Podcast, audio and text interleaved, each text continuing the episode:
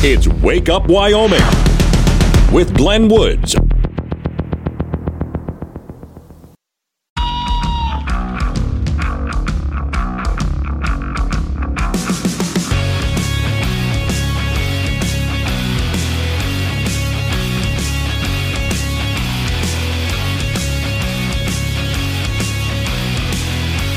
Six oh six the time. It's Wake Up Wyoming. It is cold outside. It's a Thursday. As always, I swear I can see the weekend from here.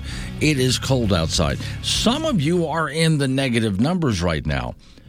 One of one area I saw, as I was looking at the cold map, was like negative eleven, and other areas one was like positive eleven. Depends on where you are. Where I'm at, it's just six degrees. It was three. That's positive, not negative.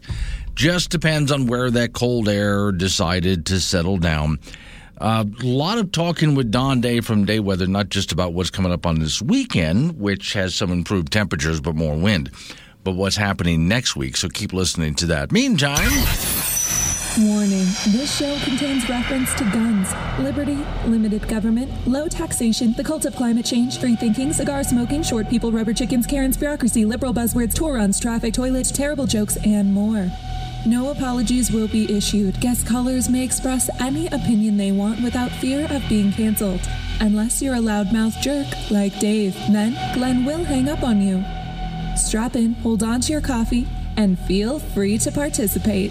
This disclaimer does not refer to every person named Dave, just one particular Dave from San Francisco. We know a lot of Daves. They call this show all the time, and they're great people. So don't call this program and complain that we use your name. That would be a real Dave move, Dave. Sometimes I like to thank the radio gods. In, in that case, when something like this that I'm about to explain to you falls into my lap, I open up a closet that I have where I've set up a, a little, well, you know, candles and pictures and stuff like that.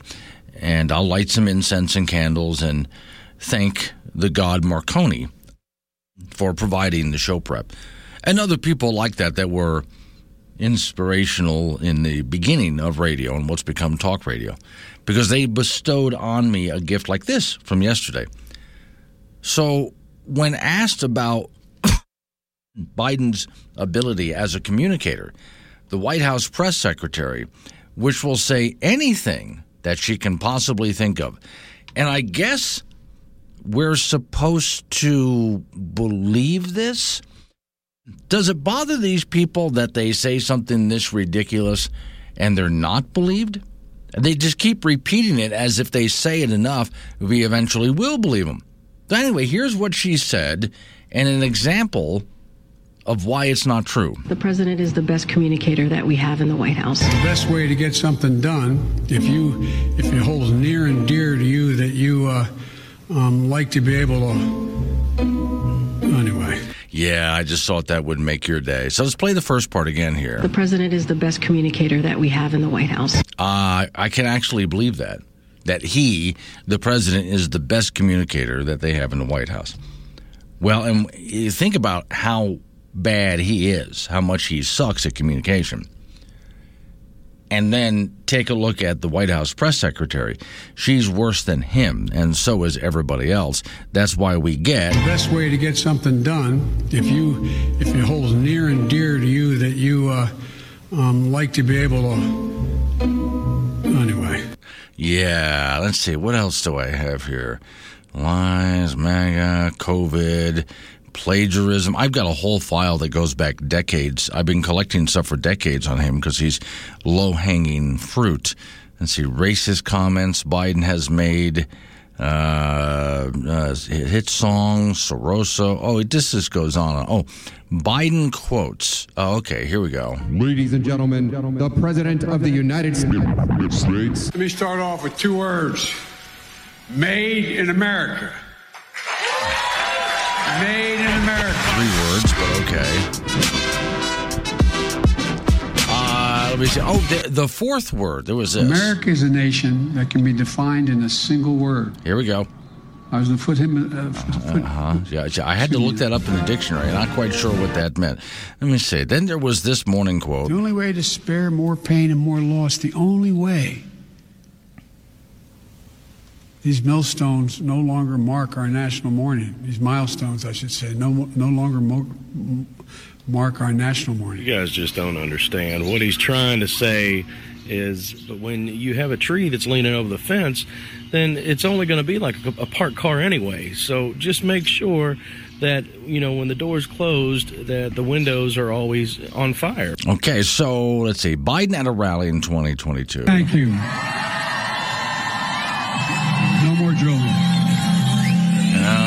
Yeah, that's his no more drilling comments. Biden losing track of the teleprompter. We've always found ways to come together. We can find that unity again. Then the message said, end the Yeah, message. he's not supposed to read the end of the message for the. Oh. God. Okay, so let's see. Then there was when Biden, you know, the thing. We hold these truths to be self-evident.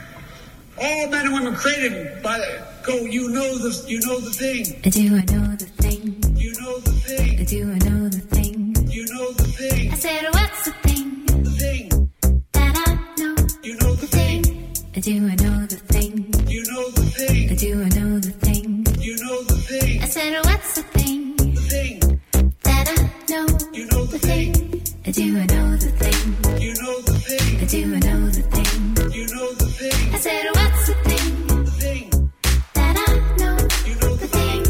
Do I know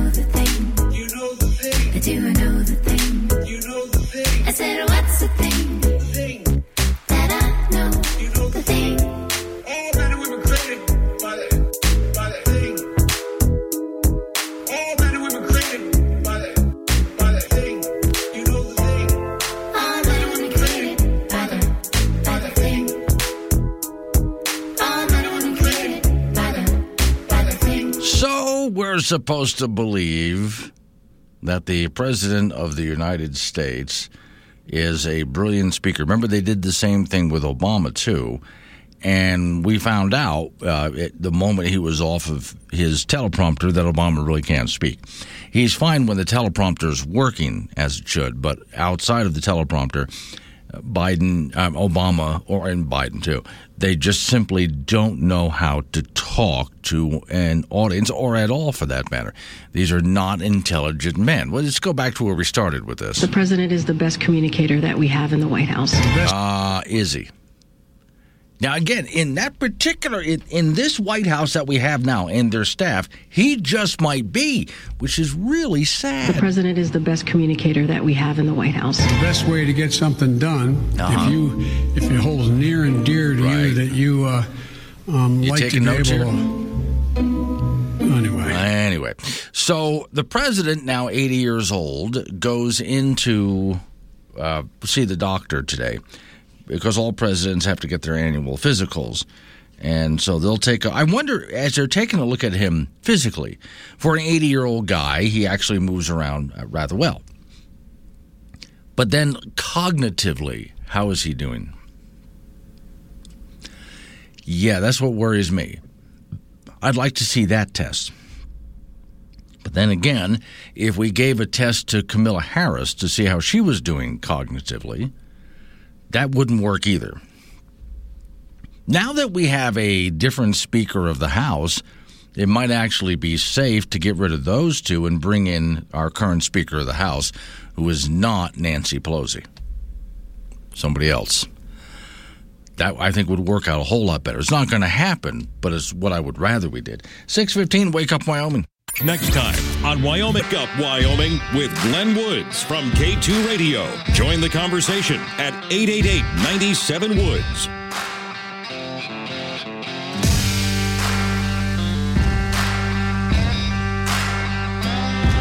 Six eighteen is the time. It's Wake Up Wyoming.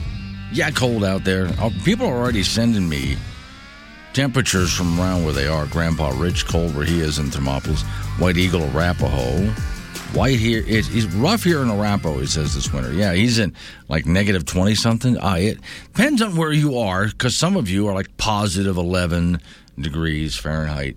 Where I'm at, it's plus seven right now, but earlier this morning it was plus three. So, depending on where you are, whether you're in negative or positive numbers, just depends on where that cold settled. All right, something else that's just going to make your morning, because sometimes I like to start your day with just something that you can go ahead and keep a smirk on your face throughout the day. Headline for you Man run over and killed while trying to steal a catalytic converter. Well, there you go.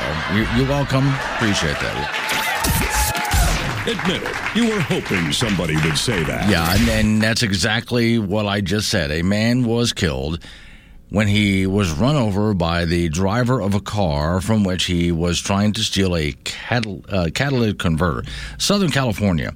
Just before 6 p.m., Palmdale, Los Angeles Sheriff's Department deputies found a man lying on the ground near a, a 4x4 Ford Excursion and another smaller vehicle next to it, the department said in a news release.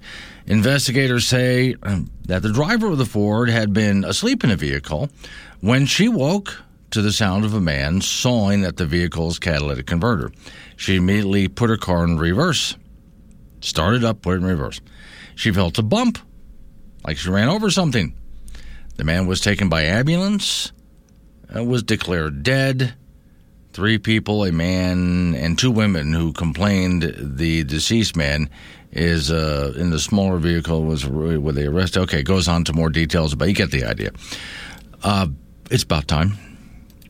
We heard something like that. Well, I'm supposed to be sympathetic or something. No, I'm not going to be sympathetic.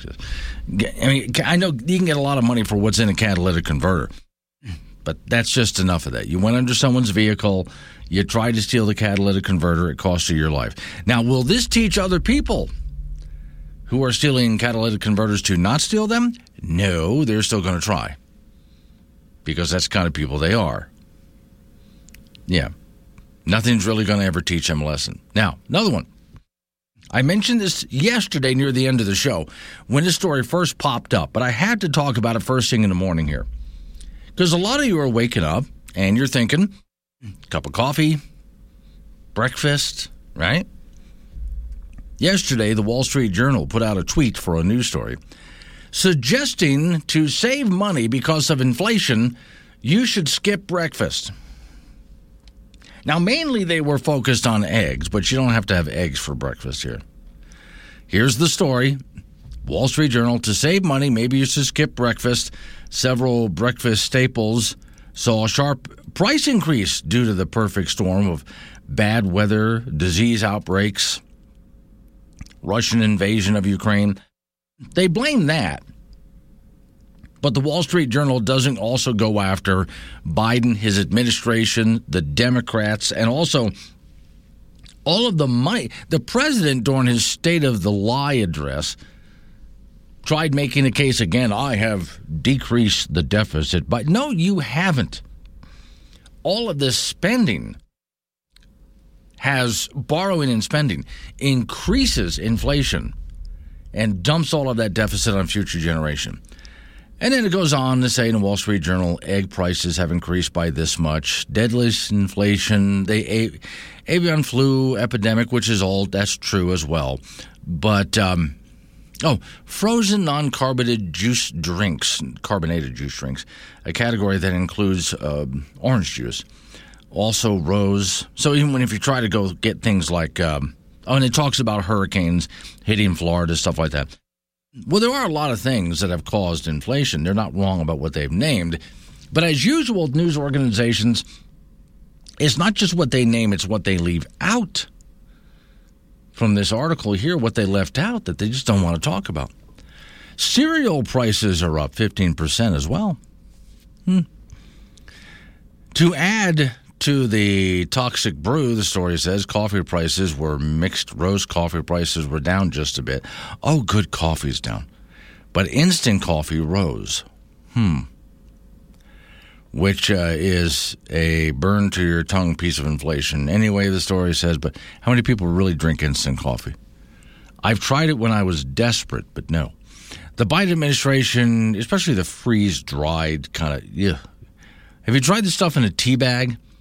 They, they take coffee, they put it in a tea bag. You heat the water up and you use the tea bag to get. That's horrible. Biden administration keeps trying to convince Americans. The story says that everything is hunky dory on the economy. But as much as we watch our life savings dwindle with the value of our paychecks less and less, it's difficult to sell that. The unemployment rate is historically low, but only because a small percentage of the workforce is actually being counted. When you count the entire workforce, you find out the unemployment rate is not low at all. Many people have just quit, assuming the government will forever be their sugar daddy, says this author. Biden backers surely curse their run of bad luck, and you have to admit the President of the United States has no control over some of the things mentioned in the Wall Street Journal, but what about the stuff he does have control over? It turns out Milton Friedman was right, Mr. President. One of the greatest economists to ever live, Milton Friedman. Some people are skipping meals to deal with the high prices that are out there, and nearly everybody has downgraded their food choices and their grocery budget. This author says, I know I have. I've downgraded all my meat choices to deal with the huge increases of beef and so on. And still, my overall grocery bills are through the roof. He writes, I suspect that most of Biden's advisors genuinely believe Americans' sour mood on the economy is driven by Fox News. But that just shows how out of touch they are in the Biden administration. They live in an alternate reality where coffee costs $6 a cup. And they're taking enough from the taxpayers to be able to pay for that. Prices don't matter to them. And their futures with the White House include multi million dollar book salaries, so they'll be fine. Even Karen Jean-Pierre will get a nice gig when she's done being, which I don't understand why, but when she's done being speaker for the president every day with White House press, press briefings, they'll give her a nice gig somewhere. Inflation isn't going away, and it has. Yeah, I was about to use the wrong word there. It has eased, is what I was going to say, but it hasn't eased. Things are still inflating, but not at the rate that they were inflating before, but they're still inflating. Now, Last month, New York Times published a story about the growing U.S. debt. This has everything to do with inflation. The story relied on what were at the time the most recent estimates from the Congressional Budget Office. America's debt is now six times what it was at the start of the 21st century. It is the largest it's ever been compared to the size of the U.S. economy since World War II. Yeah, and the president has the nerve, although he might just actually believe this, to get up in front of the American people and actually say, I brought the deficit down. No, you didn't. You're spending more than ever. You didn't bring anything down. And this adds to inflation. Story says the United States is on track to add nearly 19 trillion to its national debt over the next decade, 3 trillion more than previously forecast. As a result of rising costs of interest payments, veterans health care, retiree benefits, military, Congressional Budget Office said on Wednesday. The new forecast released Wednesday afternoon project about 1.4 trillion gap this year. That's just this year. Between what the government spends and what it takes in from tax revenue. Over the next decade, the deficit will average about $2 trillion annually. These are the people who love using the word sustainability. This is not sustainable.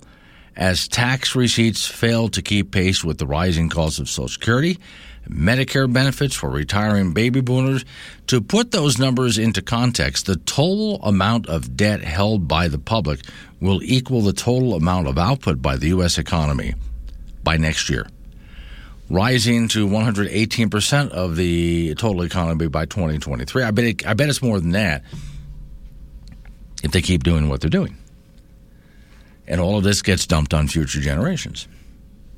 And yet, I was watching yesterday as members of Congress, in this case, especially the Democrats, well, they want to cut all these vital programs. We can't afford to be doing what we're doing. One of the reasons that things cost so much is not just our debt or our deficit, that's a huge part of it, but in general, how much government takes from us increase the costs of everything. The, the more government wants to tax, especially when they say that they want to tax the rich and big business, well, that cost gets passed on to you. And there's more inflation for you. Coming up on some local news that we have to talk about right after local news update on your weather forecast. then you and I get back into it. Joe and Cheyenne seems like the president's address when the state of confusion address was not the State of the Union. That's true. Morning, Rianne. Current administration is not intelligent, but lucky for you, that's your show prep. Yeah, no, I, I really have to uh, appreciate all of the idiots and liars and corruption in Washington, D.C., and even here on a local level, because, you know, it uh, keeps me employed. So, thanks, guys. Let's wake up, Wyoming.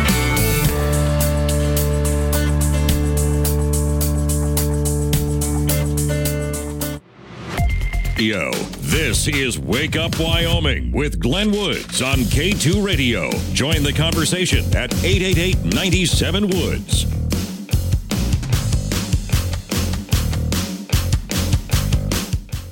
Six thirty-six at times. Wake up, Wyoming. It is a Thursday. It is cold out there. I know you're going to hear an extended forecast from Don Day just a couple of minutes from now. We'll get into all of that. But yeah, the temperatures this morning, man, in some areas. If you're looking at your thermometer going, well, it's 12 degrees here. Yeah, somebody's at minus 12 or worse, depending on where they are. So we'll get into that just a few minutes. Speaking of all the global warming, Greta Thunberg launched a new climate Bible. You see, once again, cult of climate change. Poor, exploited Greta Thunberg, who is now more of an exploiter as she's become an adult, has given the world a Valentine's Day present, the story says, in the form of her new published The Climate Book, which is, of course, against organic fuels like coal, gas, and oil. And she's also against capitalism, things like that. Published by Penguin Press, the 464 page book urges readers to listen to the science, which of course it's not, but we'll get into all that another time. Before it's too late, in a book that's packaged, but in, in a way that's very predictable, on who crusade to save humanity from itself. Uh, quote, the climate ecological crisis is the greatest threat to humanity that humanity's ever faced. Thunberg told readers, uh, the issue will define and shape our future like no other. Okay, so Thunberg chide her readers for having wasted so many decades ignoring and downplaying the emergency. By the way, this book better be a bestseller and people need to do something about it immediately. Because remember, when they recently kicked the can down the road again on the date that this is all supposed to happen. How long ago? I'll have to look this up for you. How long ago did they say we have 12 years to go? And they were supposed to be quoting the United Nations, which is not what the United Nations said, by the way, but that's what they want you to believe. And I, what do we have, six years left? Al Gore, well, like 15, 16 years ago, said we had 10 years to go uh, for the tipping point. Quote, we live in an age of the great greenwashing machine, Thunberg preaches such a great number of major fossil fuel producing high emitting nations calling themselves climate leaders. What got her, what really made her mad, was after all that she did, being taken around the world, speaking to everybody in her how dare you speech. When it was all done, politicians came out of the woodwork all over the world and came and talked to her and made sure to sit with her in front of the cameras, get their picture taken, and so on. Yet, despite all of that, they didn't actually do anything. And that's what really got her. Nobody, in fact, some of the biggest, as you know, some of the biggest climate hypocrites out there are people in government. Here's from uh, a London publication. Media darling Greta Thunberg has agreed that she's just saying blah, blah, blah on climate change in a BBC interview that's the role of an activist, she says. She actually said that. She understands. She's just kind of going blah, blah, blah because no one's really doing anything. But I like the way that they describe this as basically it's supposed to be, her book is supposed to be like a climate Bible of sorts, which I can agree with because I call this a uh, cult of climate change. When I first started saying that, I wondered, did anybody else think it too? And I found out that a lot of other people think of this as a cult of climate change. When you take a look at the way it's structured, the way it runs itself, who the high priests are, the fact that in order to save humanity, you have to do what you have to do in any other cult. You have to listen to what the leaders tell you to do, do everything they tell you. You have no free will. And you have to give them all of your property and your money and control over you. Nothing is yours. If you started as a business and it became successful, it's not yours anymore. It's owned and run by the cults. Cults all over the world operate under the same MO as a cult of climate change. That's a climate kid Greta slam for wearing far left extremist shirt. Oh, okay. I'm not going to get into all of that. But anyway, okay, her book is out. I want to take a look at what the cover of the book is. And I'll do that again during the uh, break, a news and information break we have coming up. Because some years ago, Al Gore, after his inconvenient truth thing came out, Al Gore came out with another book that was supposed to be a follow up, right? And the cover of the book, I remember going to the bookstore, looking at the hardback, taking the cover off of the hardback, the paper cover off the hardback. And I spread it out and looked at it and thought, holy cow, why would I read this book? They had hurricanes on the equator, which is impossible. They had hurricanes spinning the wrong way on the cover of the book. They had Florida underwater, but Cuba was not. Well, Cuba, I'm sorry, I did that backwards. Cuba was underwater, Florida was not. Cuba has mountains, but Cuba was underwater, Florida's not. Okay. There were all sorts of other problems. In other words, the whole front page, which was supposed to show a climate catastrophe on the front cover of Al Gore's book, and yet so many details are just wrong, scientifically wrong. I looked at it and thought, why would I open up this book and read it? The, the, the cover of the book gets everything wrong. So imagine what's between the pages. And you know what they say, you know, don't judge a book by its cover. In this case, you should. This weather update is Wake Up Wyoming with Glenn Woods on K2 Radio. Something on your mind? Join in at 888 97 Woods. 649 is the time. It's Wake Up Wyoming. Off we go to the icebox. Frank Gambino. Speaking of icebox, Frank, it's cold out there. Yeah, I figured that really, one. You know what? But at least the wind's not blowing, right? No, that's true. That, that happens this weekend. But it's it, some areas are like negative numbers right now, and we're at least in the positive numbers. So that's something anyway. Okay, it's cold. Okay, so somebody wrote up and sent to me a Wyoming road condition flow chart. So you know if the roads are in good condition or not. Ready? Okay. Okay. Did it snow? Yes. Roads are bad. Okay. If the answer is no, you're a li- and, and did the wind blow? You're a liar if you said no. Right. Now, if it uh, s- snowed and the wind blew, then the roads are bad. If it's not snowing and the wind's blowing, the roads are bad. Right. Okay, just keep that in mind there. So, uh, and you know that in You're not telling me anything new here. no, I'm not. I, it's just a flow chart for people who are new to the state. What, there's- basically, what yeah. two, all two of them? Yes, right. Basically, yeah. And if you're, let's say, you're in July or August, remember it can snow year round in Wyoming. In some places, yes. Yes, so you just keep that in mind that, uh, well, at any time, you just get ready for the fact that suddenly it could be snowing. And guess what? Ah, The wind can blow almost every day. every day. That's why I like part of the flow star, uh, chart that says, Did the wind blow? No, you're a liar. That's right. Because did it's- too. It's blowing somewhere. Yes, it's so. Yesterday, the wind, most of the state was actually calm, Yeah, it wasn't except for except for one area Which was? in the central southern part of Wyoming, right over I eighty. It was like gale force winds. Other than that, I talked to Don Day about it. We had a nice laugh. I mean, of course, you put a highway there, right? Of course, of course.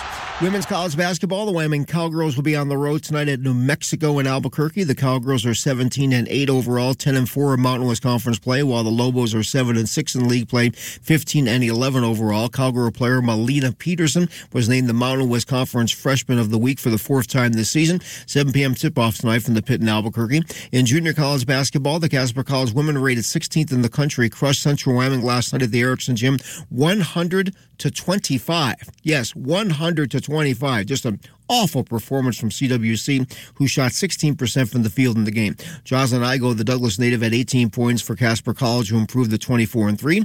The T-Bird men beat Central Wyoming last night 85 to 70 to get to 21 and 5. They were led in scoring by Jamison Epps with 21 points and 13 rebounds. The LCCC men up their record to 14 and 10 with an 80 to 76 win over Western Wyoming and Rock Springs. Tristan Sparks led the Golden Eagles with 25. The LCCC women posted a 59-54 win over Western Wyoming last night. Monique Marsatek Votang with 14 points. LCCC will be at Casper College on Saturday. Boys High School swimming, the 3A state championships will begin today in Gillette with the preliminary round. Lander once again will be the favorite. They are looking for their 27th consecutive state championship. Yes, the Tigers have won 26 in a row. That's the second longest state championship streak in the country. The 3A finals will be tomorrow. Then the 4A prelims will be uh, right after that tomorrow. Laramie has won the last five state championships, and the 4A finals will be on Saturday morning at the Campbell County Aquatic Center. High school indoor track, the big Simplot Games in Pocatello is back. This is the first time they've held the meet since 2020. It'll start today with over 2,000 athletes from 19 states competing, including 25 schools from Wyoming, including both of the Casper schools, Cheyenne East and Cheyenne Central and Laramie. That will start today at Idaho State University and run through Saturday. The high school wrestling regional tournaments will begin tomorrow statewide. The 4A West will be in Jackson, the 3A East at Cheyenne South, the 3A, the, the, the 4A East at Cheyenne South, the 3A East in Douglas, the 3A West in Evanston, the 2A East will be at Southeast and Yoder, and the 2A West in Cokeville. State wrestling tournament will start on Thursday at the Ford Center in Casper. It's going to be busy. Guess so. So wait a second. All right, this all starts when? Is this this week? Swimming starts today. Today. Okay. Wrestling is next week. next week. Okay. The small school state basketball tournament is the following week. The big school high school basketball tournament is the following week after that. Where, okay, you have all of this schedule here. Where does somebody get a hold of all of these schedules? Wyoming for wyopreps.com. We got it. Wyopreps.com. Okay, and then as usual, And we'll have all the scores and Yep. everything and the results Yeah, and post some download pictures and oh, download the, the free app. app. Yep, Yeah, yep, yep, yep, yep, free. yep, yep. And get a little of this. Um, I'm I'm just zooming into some areas around Wyoming. There's a negative 11. Ooh. There's another negative 11. That's around the Rock Springs area. And yet, if you head over to Gillette, it's like plus 16. Nice. See, it just. And it- that's it- where I'm going. when you live in a nice low lying area, that's what happens. Cold air goes down to that. This is one of those cases where higher altitude is warmer. What's the difference between 11 below and 12 below? Um, okay, but the difference between your nose hurting and falling off? no, not really. Oh, okay. We, we need bigger parameters than that. Wake up, Wyoming.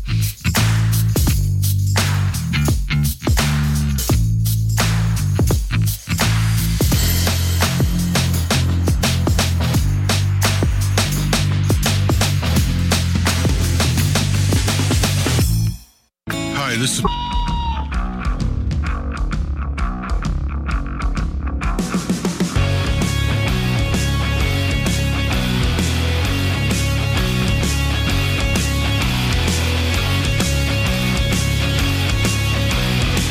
Oh six the time. It's Wake Up Wyoming. Baby, a cold outside.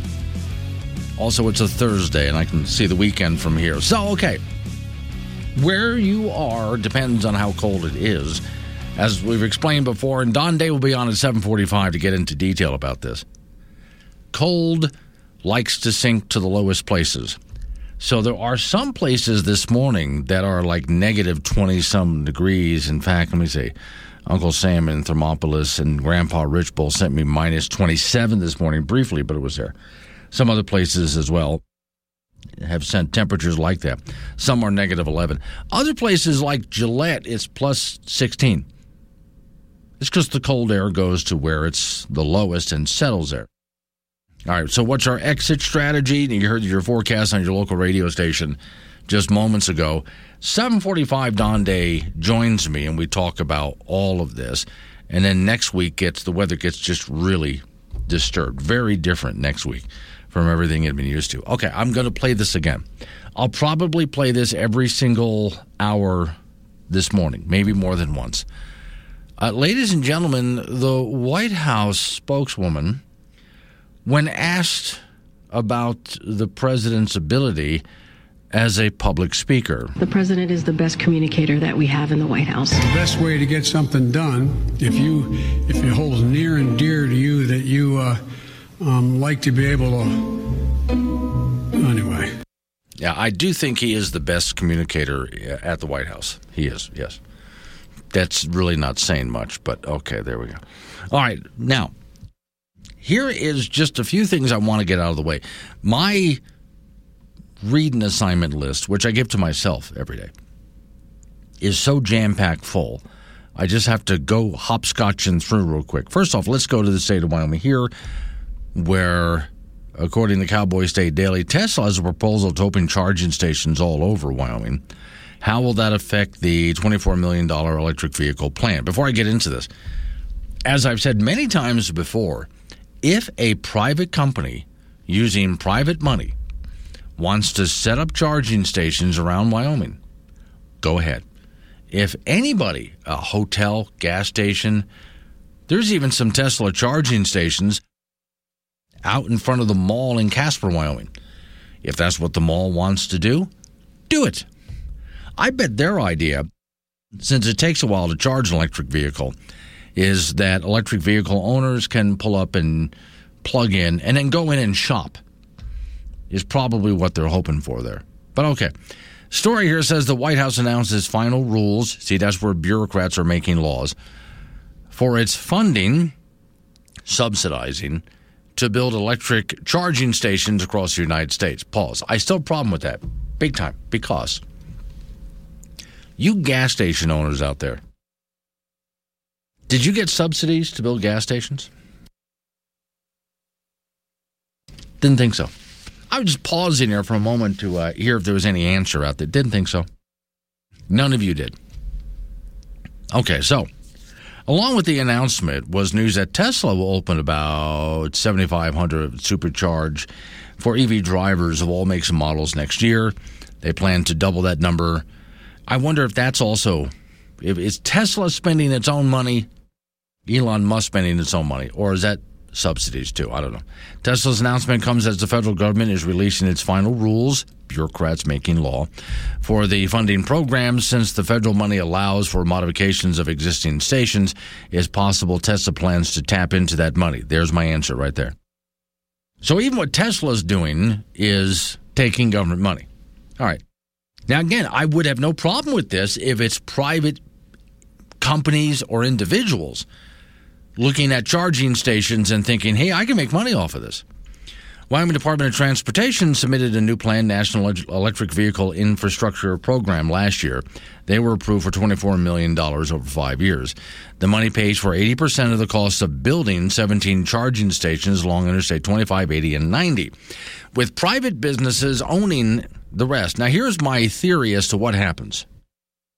So, if a business owner takes the deal, Okay, so the government's going to subsidize the building of the charging station. Fine. Well, not fine, but okay, there it is.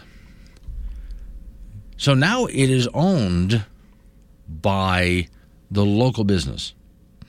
Now, if the thing is either breaking even or losing money, that when it breaks down, and everything breaks down, so eventually the charging station will start to have problems. If the charging station is either losing money or breaking even, then the business owner has no incentive to repair that charging station. Now, if the charging station is actually making money, then they'll want to keep it going. So as it starts having problems, they'll get out there and fix it because, hey, it's making us money. So what I see happening here is we end up with a bunch of dead charging stations all over the place because it doesn't profit anybody to fix it. Story says to qualify, states had to submit plans showing they would bring charging stations every 50 miles, and that's been the problem for Wyoming. Trying to make federal requirements fit Wyoming rural landscape with its long stretches, difficult, not impossible. State requested exemptions, most of which were denied. That's what happens when you take money from the federal government like that. Here, this is why Wyoming, the most conservative state, and we're taking subsidies like this. Just tell them no. I've had a chance, even on the air here, I've had a chance to talk with some state legislators and say, would you just tell them, why is WYDOT doing this? And WYDOT goes around having meetings on this with business owners, and they even say things like sustainable, which it's not, zero emissions, which it's not. And we're taking all of this federal money, which the federal government doesn't have, when you look how massive the debt is. Okay, so before this money could go out, private business partners, however, the state had to wait for the rules. Rules are laws written by bureaucrats to be released. Stations had to also be open to the public, regardless of what kind of electric vehicle anyone was driving, called public facing. Met the eligibility of Tesla stations. Well, that made the eligibility of Tesla stations questionable, and the state proceeded with a plan that didn't factor Tesla stations in its 50 mile requirement. The news that Tesla, along with other electric manufacturers, would start making stations um, compatible with each other may change things in the plan. Spokesman for WYDOT told Cowboy State Daily the department wouldn't know how these developments would impact the current government plan until officials had time to review the federal rules. Rules are laws written by unelected people called bureaucrats, which was not the way our Constitution was designed. Besides being available for all makes and models, these charging stations had to be within a mile of an exit, at least 50 miles from other charging stations. If Tesla Market meets those requirements, then maybe they can go ahead and meet the federal laws written by bureaucrats. Um, Bloomberg, Jason Bloomberg, excuse me, a Cheyenne physician and Tesla driver, said it's not entirely accurate. Tesla charging stations are only for Teslas. Okay, they do make them universal. So okay, uh, then they talk about in the story the different levels of charging stations. And this is where I'm going to play this again. I played this several times, but you've got to be careful about what the level of charging station is and how much it costs to do that. So let's say, for example, you're going to get an electric vehicle and you're going to have it at your home. Do you rent or do you own? Because if you rent, you're going to have to go talk to your landlord. You don't just plug this sucker into the wall, you have to call an electrician to set this up because what's charging your vehicle is different than just a regular plug. All right. So you're going to have to call an electrician. So if you rent, you're going to have to. And if you don't have a garage, are you going to run that cord outside?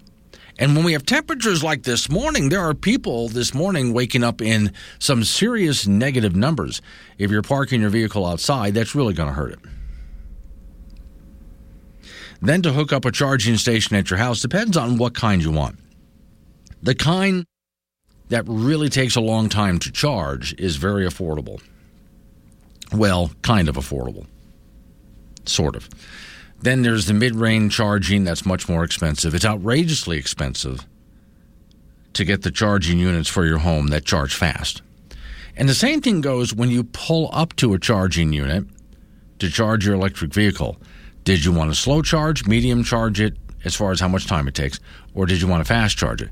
Because the faster you want to charge it, the more it's going to cost you. Remember this guy. Just increased our range to 98 miles after waiting around for 45 minutes. But the real question, how much did it cost? I am actually in shock right now. We just sat here for 41 minutes. It cost me $19.80 and we added an additional 64 miles for $20. It is more expensive to charge an EV plus we had to sit here for 41 minutes. It's a scam. The whole thing is a scam. Yeah, these are the problems that we're going to face. And I do think if we don't watch it, here's what we're going to have sometime down the road if we keep doing things the way we're going to do it.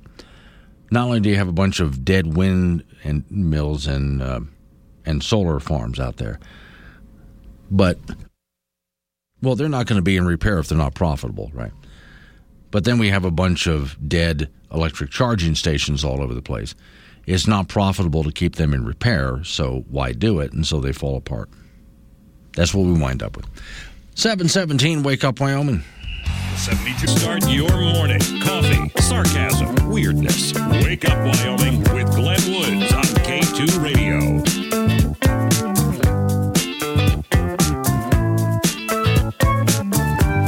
722 is the time to wake up Wyoming. Sometimes you ever hear a study sometimes and you think you had to do a study on that? Isn't it just common sense? Well, let me give you an example of that. Again, I go back to a Cowboy State Daily story, but now this, to me, I, it's it's important they reported on this. But to me, you had to do a study. Well, Cowboy State did. Somebody else did. So the Energy Research uh, Center, free market institute for energy research is what they're called, and they came up with this idea of studying oil and gas shifting production to other nations to find out what's better for the environment. Well, duh. If you're going now, I know uh, those people who hate coal, gas, and oil just want it left in the ground. And carbon sequestration is not going to change their mind about it, which is why we should just end that whole idea. Don't even bother. They don't care. So let's take a look at a new report from the Institute for Energy Research. A free market energy environmental policy nonprofit center concludes that restricting domestic oil here in America and pushing it overseas lowers environmental quality and human rights standards. Well, here in America is what I love showing people here in Wyoming. You can go to a, coal mine that's a big open pit mine. And when people first see it, if they're very environmentally conscious, they'll go, Oh Oh, my God, that looks horrible. Big hole in the ground, right? When they get done, though, or as they move across the coal seam, they fill it back in, and by the time they get done with the reclamation, you can't tell they were ever there. And I, I have done this. I can I've taken people up in Campbell County, for example, down the back highway and stopped the car and said, okay, one side was mined for coal, the other wasn't. Can you tell which? And they can't.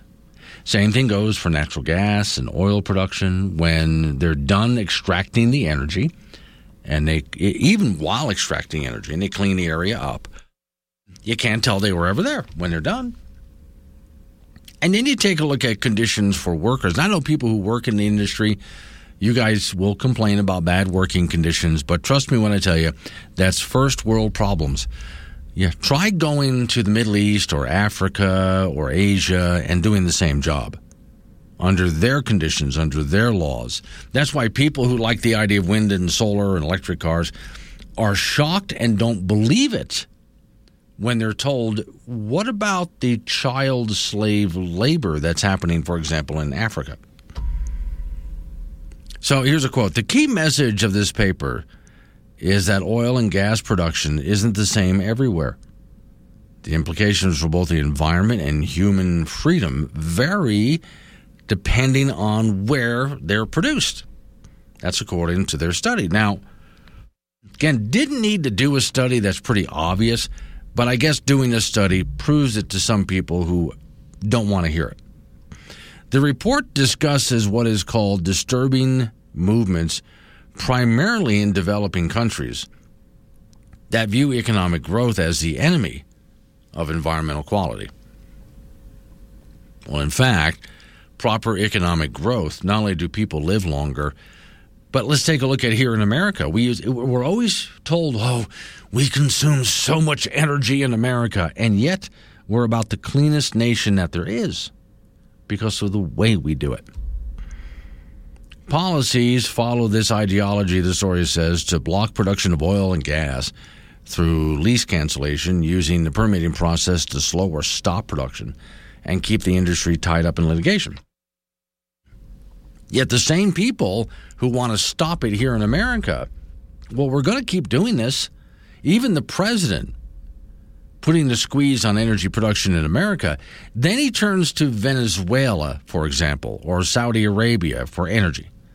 Well, go take a look at how they extract energy and the environmental disaster that that is compared to how we do it. So last year, this group published a paper listing 125 actions the Biden administration has taken to limit oil and gas production in the United States. Limit, and then the president lies and says he is not. The story says limiting domestic oil and gas production, the authors of this latest study argue, undermines economic development and increased prosperity. And w- with increased environmental well, protections, it's here in the United States is where you want to drill.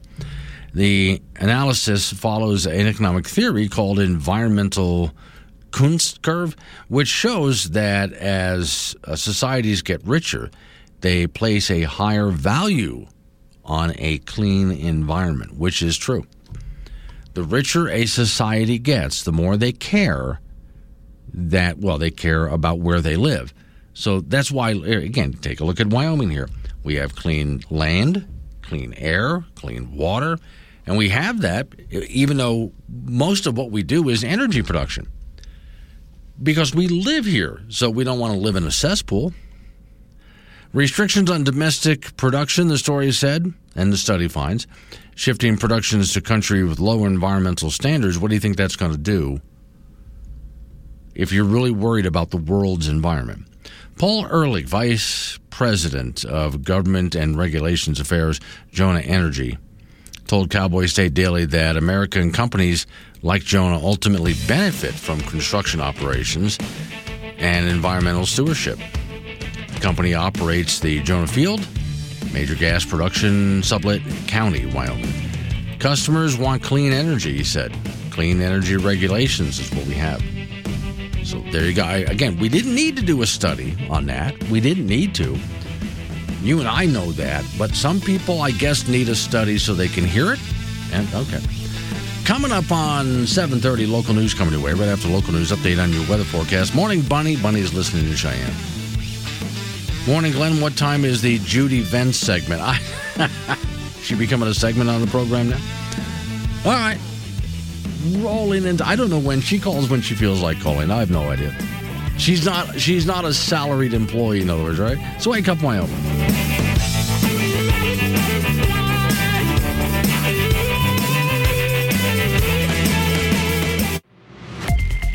Letting you vent. This is Wake Up Wyoming with Glenn Woods on K2 Radio. Join in at 888 97 Woods.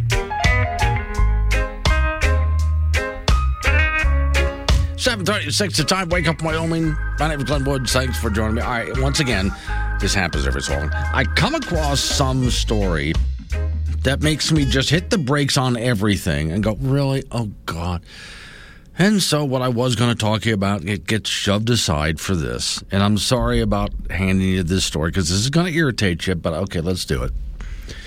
A high school asked employees to avoid inviting white peers to event because of, you know, mistrust and so on. And the event is supposed to be about diversity. Now, can you guess the state? Just take a moment, think about it. Okay, I hear people yelling California across the state of Wyoming. Yep. California School, School District held an event for employees that, again, was supposed to be about diversity. But they only wanted employees of color, yeah, because white's not a color, right? And warned educator they should not invite their white peers because of feelings of unease and mistrust. See, this is sowing we work so hard. I remember as a kid growing up and learning about Dr. Martin Luther King and realized that as a nation, we were working really hard to get over racism. And as Dr. King so wisely said, he said so many wonderfully wise things to judge a person by the content of their character, not the color of their skin. We worked so hard to become a nation where it didn't matter what someone's race was it mattered that they were a person of good character. That was it. This sets us way back. This is what racism is, and it sets us way back. This high school in the California Bay Area hosted an event for all employees, but didn't invite the white people. And it was supposed to be to support equality and inclusion. Do they not see yeah, I, do, do, they not get this is this is an event of equality and inclusion, but don't invite the white people, and they don't see how that's racism and not equality and not inclusion. Quote, be reminded that we have avoided inviting people that are not of color, because, you know, white's not a color, right? As there re, uh, remains feeling of uneasiness and mistrust and we need to be a safe space for our people of color, the email continued. Please reach out to me if you have any questions or concerns. Hmm. So, once again, people like this, whoever, whoever wrote that and sent it out, first off, immediately needs to be fired. I mean, on the spot. Let's wake up, Wyoming. It's the day at 888-97 Woods. Wake up, Wyoming, with Glenn Woods, live on AM 1030 K2 Radio. 745 is the time. Wake up, Wyoming. Off we go to talk to Don Day from Day Weather. Okay, Don, we have some complaints about temperature inequality out there. Get here early this morning, and Gillette was plus 16. Then I started getting complaints from Thermopolis, for example, deep into the negative numbers. Can we spread these temperatures out more evenly for people? No. Okay. No. Not going to happen. the the harsh the harsh reality is is that uh, weather does not believe in equality. Uh, no, it doesn't. No. And I was warning people yet. I noticed as the cold moved in yesterday, you know, of course, that's just coming in as it comes in. But as you've said many times, and as the cold settles, if you've chosen a lower lying area this morning, you're miserable. That's right. Yeah. I learn. I listen, right? Yeah, I mean, people, you, you you you go into the low, you know, you build something in a low spot so you don't have as much wind and you're not exposed to as much. But that's where the cold air likes to go to those low spots. Okay. So we got some serious cold effort. For some people this morning, it's real. Everybody's cold, but some people it's really bad. All right, but now we have to take a look at our exit strategy from all of this. Well, the good news is uh, there's really not a lot going to happen over the next three days. Uh, the problem we've got later today and tomorrow is going to be the wind picking up again. The old standby that when Arctic air comes in, when it leaves, you have some wind. And we're going to see that along I 25 and sections of I 80 later today, tonight, and Friday. So that'll cause some blowing snow problems. But for the next three days through Saturday, no new snow. Uh, and temperatures are going to moderate a little bit, not a lot, but some. So other than a little bit of wind the next three days, uh, the weather doesn't look bad. But Okay, once but- we get into uh, Saturday night, Sunday, mountain Yeah. snow starts to come back in. And next week, Glenn, the western United States is going to be very stormy, Yeah. uh, really everywhere. I was noticing that while listening to your morning video for Cowboy State Daily that on the one hand you're you're going to be really busy next week, which I know is exciting for you. But on the other hand, you're not going to say exactly who's going to get what. We're all going to get something, but the details aren't settled yet. Yeah, we just said the weather doesn't treat everybody equally, right? Right, That's yeah. that's kind of what'll happen uh, next week. Because what next week is is not necessarily like one organized storm per se. It's rather a series of different weather events that will combine to bring back Arctic air into the state and bring episodes of snow from the combination of Arctic air, moist jet stream winds coming off the Pacific, and the combination of Pacific air colliding with Arctic air. So what'll happen is is that it's not just one system, it's several small systems added together over a 5 to 7 day period that's going to cause travel problems next week. Livestock interests need to be prepared for some episodes of some really cold temperatures again, and there won't be anybody in the western United States that doesn't see some kind of winter weather. I mean, we could see snow all the way down into the coastal areas of central California late next week as the cold air comes out of Canada. And it just, what the way this winter has gone, Glenn, is that these Arctic shots a lot of times are directed first into the western United States. That doesn't always happen. Uh, so that's why it's been cold this winter, is that we have gotten these Arctic air masses that come further west than they normally do. So I'm going to say, based on what you're saying, this weekend is a good time to stock up for next week.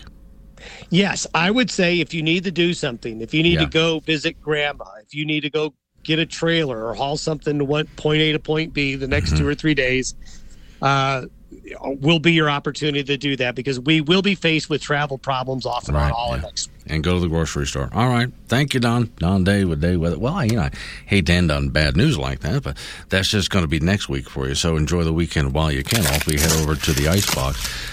so, uh, I will not be Yeah. visiting Grandma in Gillette for the next three No. days. No, probably not a good. Get it over with this weekend. Get out of the house. Go do something. Grandma does not want to go to Gillette. No, she, no, no. I, have to, which you is have fine. to, right? I like it. There. Okay. Grandma's not going. Makes complete sense. No. Hey. All right. Now that we have you noticed? Did you go into the kitchen this morning downstairs? Uh, and there's three balloons Yes. with faces put on them. Something about the Air Force shooting them. Yes, uh, they're Or hiding or from don't- the Air or Force don't shoot beam. 'em. Yeah. So the balloons were brought in because we have a, and I liked, I really love that we do that here. Whenever we have a new employee, we welcome them with balloons and candies and you know uh, their own Lunch and everything. Yeah. Oh yeah, it's really nice.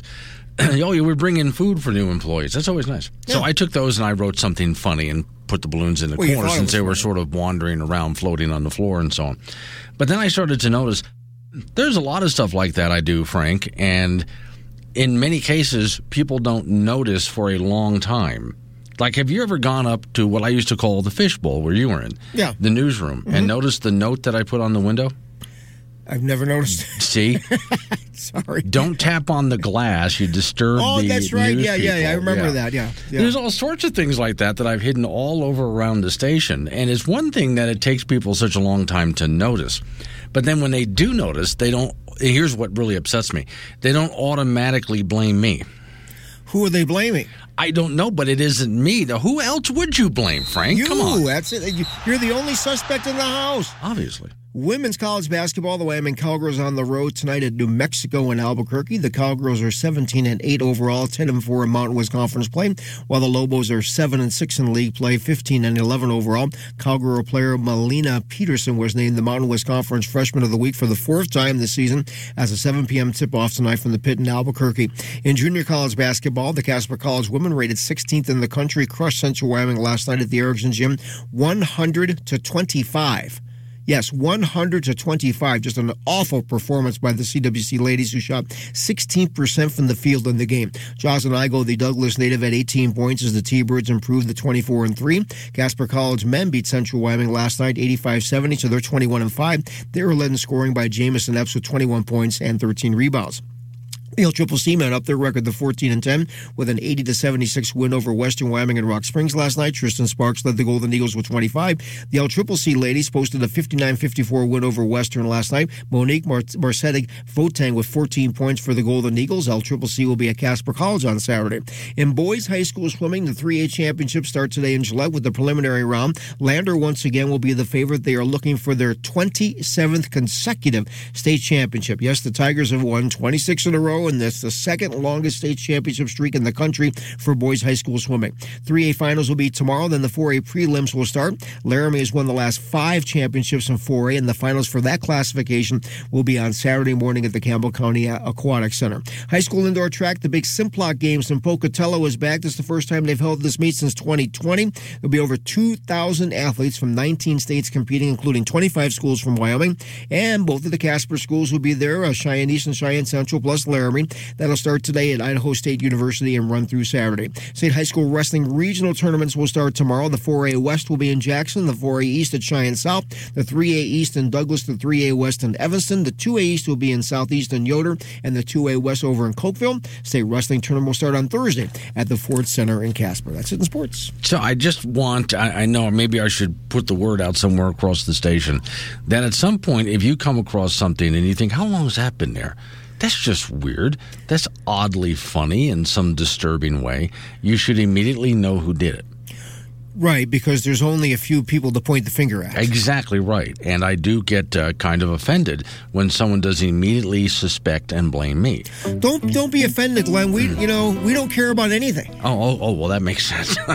We're, we're not biased Yeah, against just, you. uh, I can tell you that Yeah, right just now. Nobody gives a rip about Nope, anything that's going nope, on. nope, nope. nope. Let's move on with our lives. Well, in, in some odd way, I feel better now. Okay. Okay, thank you. Frank.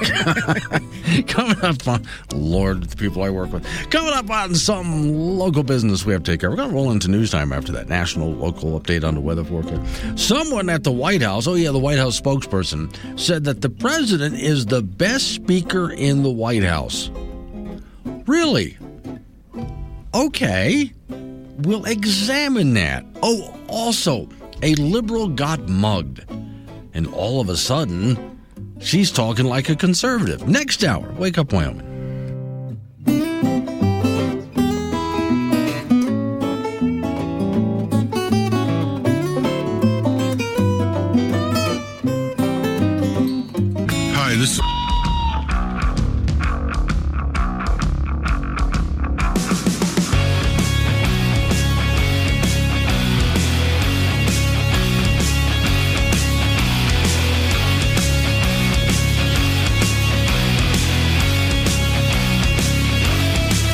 Six the time. It's Wake Up Wyoming. It is a Thursday. It's cold out there, and I swear I can see the weekend from here. All right, hang on. Hold everything before I get to the topics. that I really need to talk to you about. I would like to thank the White House communications director. She is just the worst I've ever seen. White House communications director is a tough job because so many people work for presidents that lie and cheat and they're stupid, you know. And here's this person who gives a daily press briefing. And that person has to, no matter what, defend the president, which means lying and so on, twisting facts, which is another form of lying. This particular lady is so bad as, I mean, just so bad at it that she provides me with daily show prep. So yesterday she said this. The president is the best communicator that we have in the White House. I, she's probably right about that, considering she's so bad at it. Okay, so the president is the best communicator we have at the White.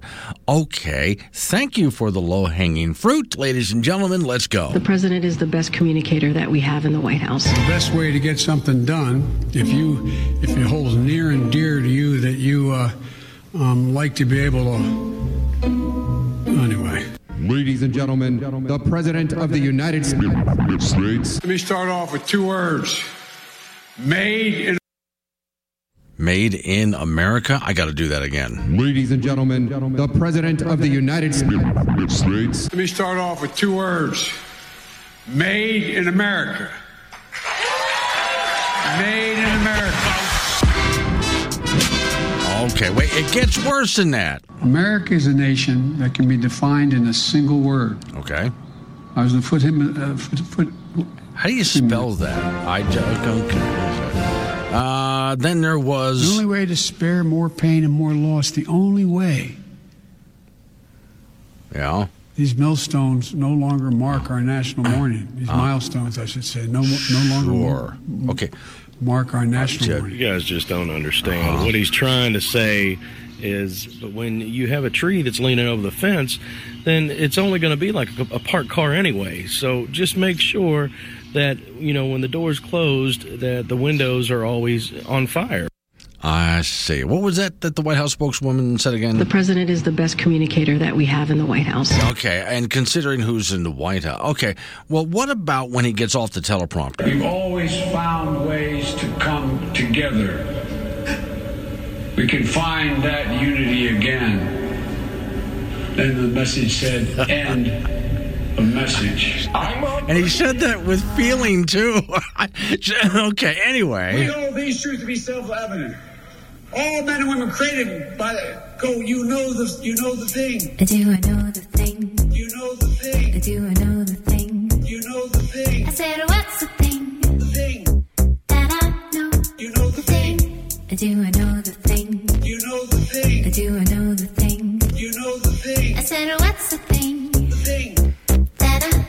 So remember, ladies and gentlemen, The president is the best communicator that we have in the White House. and I think considering how bad she is, she's right about that. I don't. I love the low hanging fruit that we're provided every single day. I am provided with every single day that I can go ahead and give to you guys. Uh, to me, as I go looking for things to talk about, I don't want to day after day after day uh, hit you with just constant, you know, drag you down into the muck, make you feel miserable.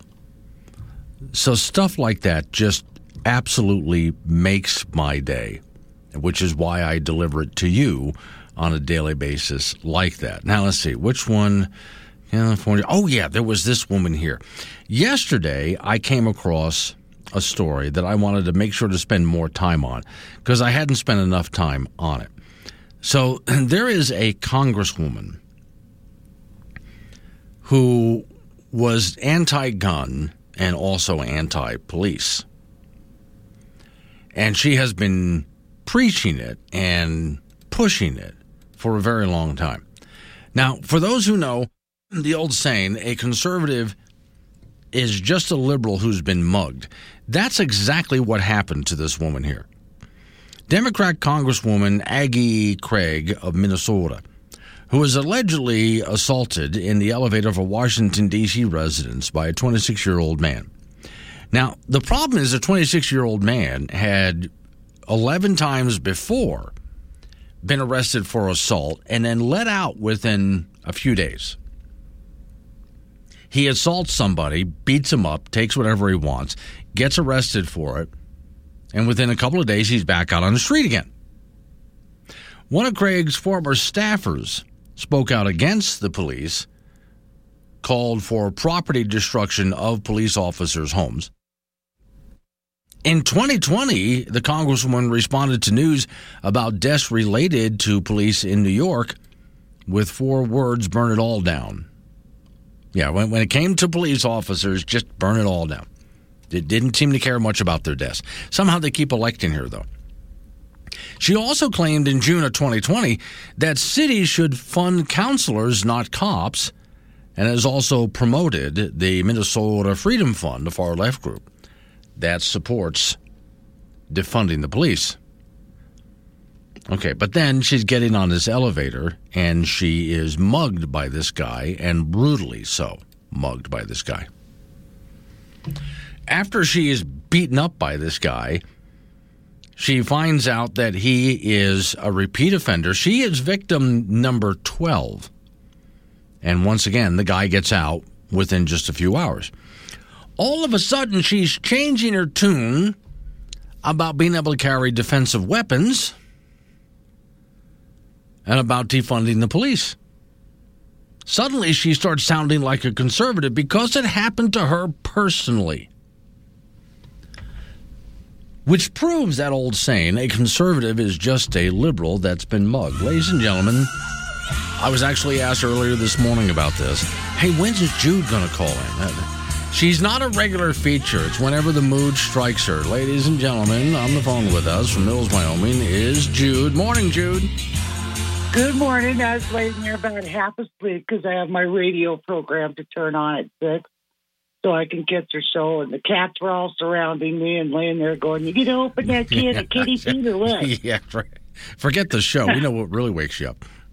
Yeah. Anyway, so I thought I would talk to you a little bit. A couple of weeks ago, we had a county commissioner meeting. Well, back in December, actually, the last meeting of uh, the former board. And one of the board members, uh, commissioners, Hendry, was bragging about this $280 million solar farm that's going to be going in out here at Barnett. Well, it got to think. I got to thinking about it. I wonder how many other stupid people bought into this. And I found article after article. Like uh, here's one from 13023. Competition heats up for U.S. direct air capture program. Okay, they actually think they're going to steal air in cement barriers underground. Okay, here's another one. Uh, uh, GM pumps 650 million into contested Nevada lithium mining project. Uh, the next one, let's see. I mean, there's dozens of them. Uh, coal, uh, U.S. coal power refuses to die. What's that mean for climate change? That was February 13th. And you got dozens and dozens of them. I, mean, I could go on for an hour. Midwest worries about future blackouts. Well, we know Texas, Michigan, Tennessee, Ohio, Louisiana, and Florida have all had rolling blackouts for months. Now, my question is, is why would we give up cheap, ab- abundant energy like natural gas and coal that's uh, about six cents a kilowatt hour or 19 cents an hour of wind, solar that's all unreliable. And the solar panels that are made from lithium, you can't get rid of them in a landfill. They are poison. Okay. Then the wind towers I found online where they're starting to fail after about five years. And how many hundreds of those do we have in Wyoming? And wish buried and buried at the landfill in Natrona County. Oh yeah, oh yeah. I I saw the photograph of it from an overhead view, made of fiberglass. They don't dissipate. I, you know, we need to stop these guys and start taking care of what we do have. Biden's not going to be in the White House forever, and from what Harriet's doing right now in Washington, she's fighting for our coal and natural gases. And if we keep letting these idiots on these commissions and boards buy into this crap, I'm wondering how many have their own personal money invested in it. And that's why they're bringing it here. It was just like going to another uh, ten minutes of how to dig your ears out of all the bull that Wyoming's getting pumped up its butt. Same with Nevada, and they want to steal the energy in the West. That's the idea. I always have my hand near the dump button when Judy gets passionate. Well, I know, but I just couldn't believe some of the stories. Yeah. I mean, I pulled up about 50. They even have a section, one that they slipped by everybody, and I bet including our county commissioners, and it's by North America Electric Reliability Corporation. And it's a PowerPoint for 2022 and 2023 Winter Reliability Assessment. Even in their own report, they're admitting that wind and solar is not a reliable source. Right, yeah. That they're going to need coal fired plants. So, my question to all of our geniuses in this state why are we letting them shut them down? Yeah, if they shut it all down like they say they want to do, how it's going to be like California or like Europe was. It's already happened. Yeah. We've seen it happen. Yeah. And and this is what I keep trying to tell people, and they're going, you know, it was like the night I talked about the, the them wanting to put meters on your water. Are you stupid or mm-hmm. what? So when they get tired of you farming or having 50 cows and they want you to only have enough water for 10, what happens to your farm? You lose it. Yeah. You have to give it up. Some developer comes along and buys it for dirt cheap. Come on, people, get on board here. They're stealing our state's resources and they're putting us in a box. All right, got it Yeah, out. I Of, told them. all right, that, now she feels better. It's safe to go outside again. Thank you, Jude. It's Wake Up Wyoming. In the last 11 years, 115 people died of weightlifting accidents in a gym. In that same 11 years, only one person died of eating a donut. Make good choices, people. This Wyoming Travel Network. Wake Up Wyoming mobile app to hold them all. Free download from AM 1030 K2 Radio.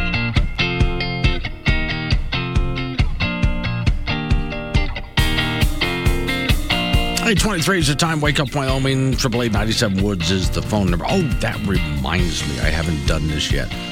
And then I'll get on to what Robin Casper wanted to talk about. It is open phones now. Warning. Wake Up Wyoming is about to enter daily open phones. This means that anyone will be allowed to call in and talk about anything. I mean, imagine if we actually allowed you on air to say anything you wanted. Scary, right? Well, we're just that brand of crazy. If you are offended by what other people think, then maybe you want to tune out right about now. Just saying. If you should choose to call, just remember the more funny and interesting you are, the longer Glenn will keep you on the line. Obnoxious jerks will be hung up on. Dave, all right, strap in and let's do this thing. 888 Woods the phone number. That's 888 Or if you have the Wake Up Wyoming app, which is free to download to your app store, you can do what Robin and Casper did. She used the chat option and sent me a text message.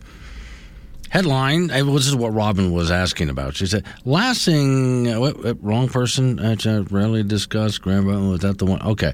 Um, let's see, if, make sure I'm getting the right person here. Okay, anyway, hadn't heard much about more oil going out of the Strategic Petroleum Reserve. So here's the story. Biden administration Monday announced another sale of oil from the Energy Department's Strategic Petroleum Reserve, with 26 million barrels sent to be delivered to the market April 1st through June 30th, which will take the number of barrels in the reserve to an all-time low. Unlike the largest ever down draw this is the Biden administration in response to what the president says. Well, it's Ukraine that we're worried about. It's not exactly Ukraine.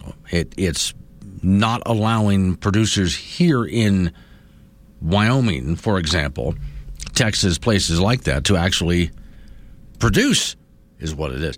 John in Torrington. Hello, John. Morning, Glenn. Yes, sir. Hey, uh, you got to quit picking on Karine Jean-Pierre. Yeah. Um, you know, she's just doing her job, and, Ah. and uh, you know, you're pretty good on the radio yourself, but you just you couldn't do her job No, there's no way. I because, yeah, I know you couldn't, and I I would bet you that you couldn't even do it right where you're at because you couldn't get on the radio and lie for four straight hours. That, that's right, yeah.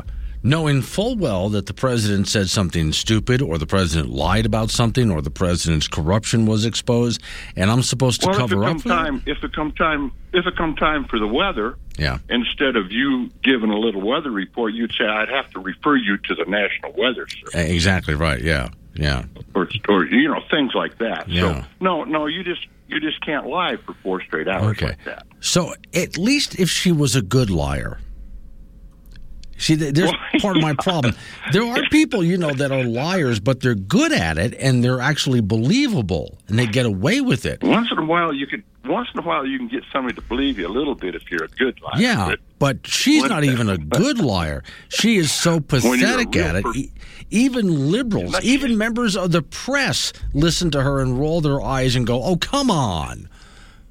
She's not even a professional liar. No, well, I'd have to say she's a professional because she gets paid a lot of money to do it. She's just not well, good at it. True, true, true, true. But I, I wanted to make you that little wager. I appreciate that. I, I really appreciate the compliment there. There's no way I could lie bet, like that. All right, so uh, that's John in Torrington. Triple eight ninety seven Woods the phone number. That's quite a compliment. Yeah, I can't lie like that. There's no way I can. But you know, how do you hire somebody for that job anyway? Who actually wants that job? Where they know that their job is going to be to defend the indefensible. And in order to do it, they have to lie every single day when the president does something that again is stupid or corrupt or whatever category you want to put it into.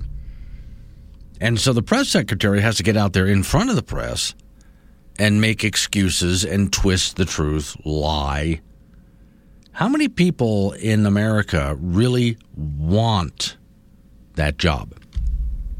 Right. So, people who take the job, one of the reasons I think they're most of them are just so bad at it is because it's hard to find someone who's willing to lie to that extent, especially when you have an Obama, a Clinton.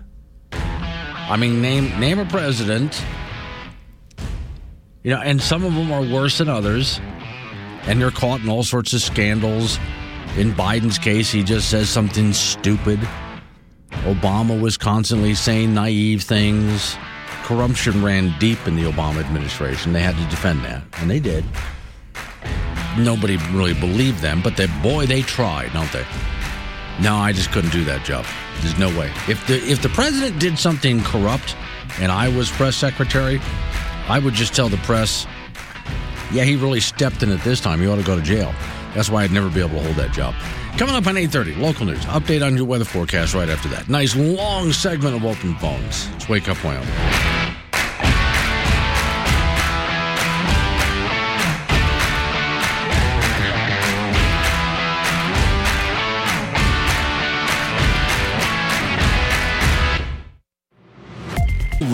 With the Wake Up Wyoming mobile app. This is AM 1030 K2 Radio.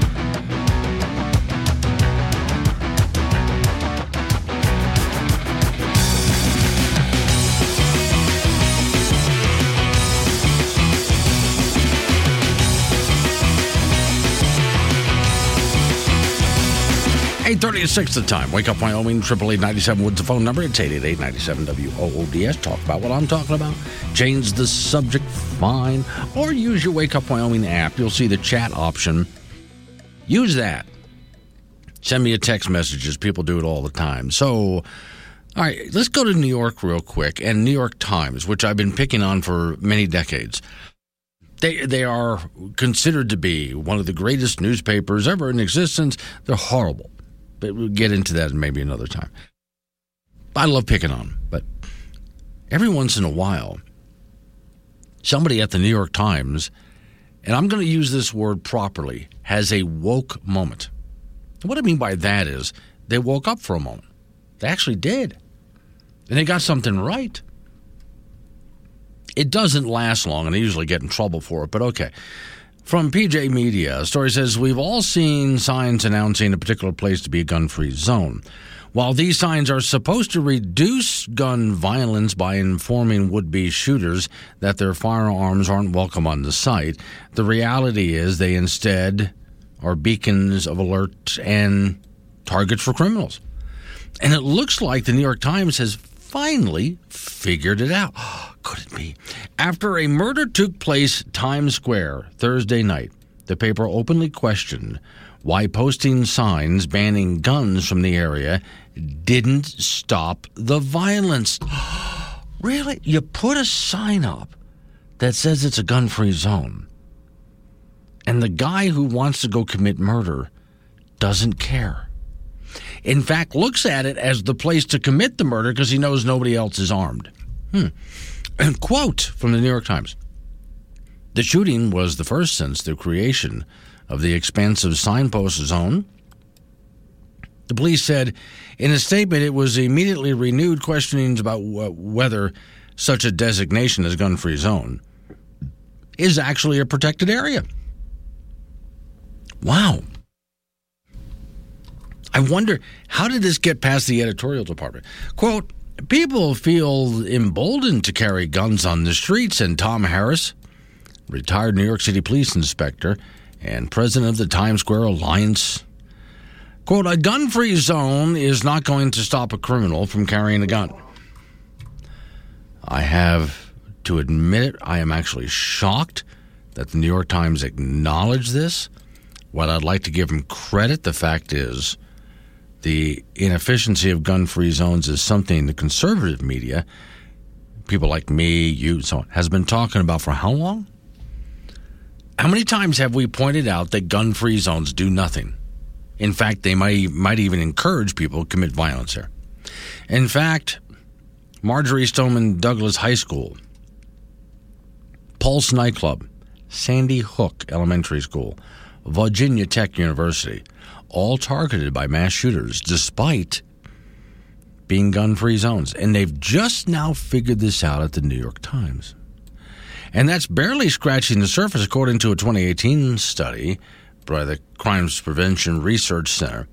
A whopping 97.8% of mass shootings over a 68 year period occurred in gun free zones. Now, I have to read that again because that's really important.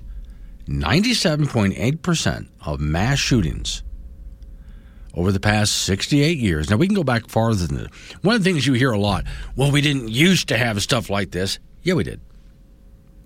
Wasn't publicized as much. That's every bit as bad as when you hear someone say, well, they don't have problems like mass shootings in European countries and other developing nations. Yes, they do.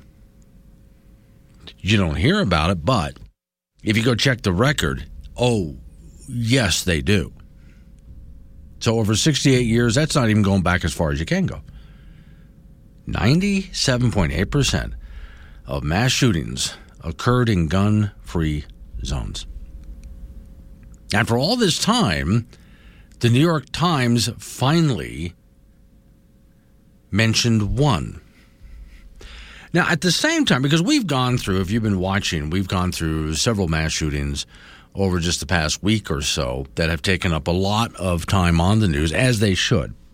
But what I was pointing out, just the same time we were discussing some of these mass shootings that just recently happened, at the same time, a guy got in a U Haul that he had just rented and drove through New York City up and down sidewalks, plowing into crowds of people. The police stopped him by boxing him in with their vehicles. There's actually a video of the U Haul going right up the middle of a sidewalk and a police car right behind him on the sidewalk. That's the cop trying to block the guy from behind, while another cop was able to box him in up front. So they were able to stop him. And this is not the first time this has happened in New York. There's been other times that people have rented a U Haul or some other rental truck and gone to areas where they know, I mean, anywhere in New York is populated, but they know that there's a huge population just walking around, pedestrians, not suspecting anything. And they suddenly decided just to plow through. Well, why don't we have questions about those trucks just like we do guns? Blaine and Casper with an energy question. Hello, Blaine. How are you doing today, sir? Good, sir. What you got for me? Um, I was just when you were earlier in your segment, you were talking about you know reclaiming um, oil fields and Mhm. uh, uh, Coal was one of them. uh, coal mines and stuff. Yeah. I, I was just wondering if there was like language, Wyoming had language for like solar farms and There is, yeah. In fact, Wyoming, Wyoming was smart enough a few years back to set up a, or force, I should say, solar and wind power companies to set up a trust fund. So if they went out of business, money has been set aside to clean it up. Same thing they do with oil wells. perfect. Thank you very much. All right, sure, no problem. Yeah, I, that was that was a big deal. At, look, there are some. If you go to California, for example, as one example, because I can show many around the country and around Europe and so on, but there's one example in California of a wind farm that the company went bankrupt, and the farm just stood there, and uh, it didn't take long before it started falling apart. So now all these wind turbines are just falling apart. It, they take up a massive field. So the state of Wyoming took a look at that and thought, if we're going to put wind power in the state of Wyoming, we're going to do the same thing that we force coal, gas, and oil to do.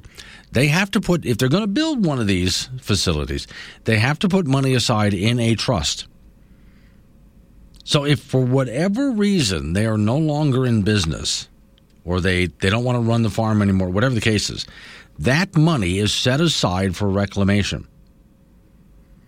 If we didn't do that, we would wind up with a bunch of dead standing wind farms all over the state. You, you know that would be the case already. Because there are, we keep hearing about the wind farms that are being put up, but what about the ones that fail? Even in our own state, that should make more news as well. Especially because what keeps these things running, subsidies. They keep telling you how wonderful these farms are. What got them built and what keeps them running is all the subsidies. And when the subsidies run out, and they will, somebody's going to have to go in and clean all that up because it's the subsidies that keep these wind farms and solar farms alive. So, yeah, it's good that the state of Wyoming thought about this in advance and is forcing those companies to put money in a trust for reclamation. You know how people are using pronouns these days like she, him, her, them, theirs? Uh, I want you to start using adjectives when you address me like spectacular, outstanding, phenomenal, audacious. Sometimes the best way. 97 Woods or chat him on the Wake Up Wyoming mobile app. This is AM 1030 K2 Radio.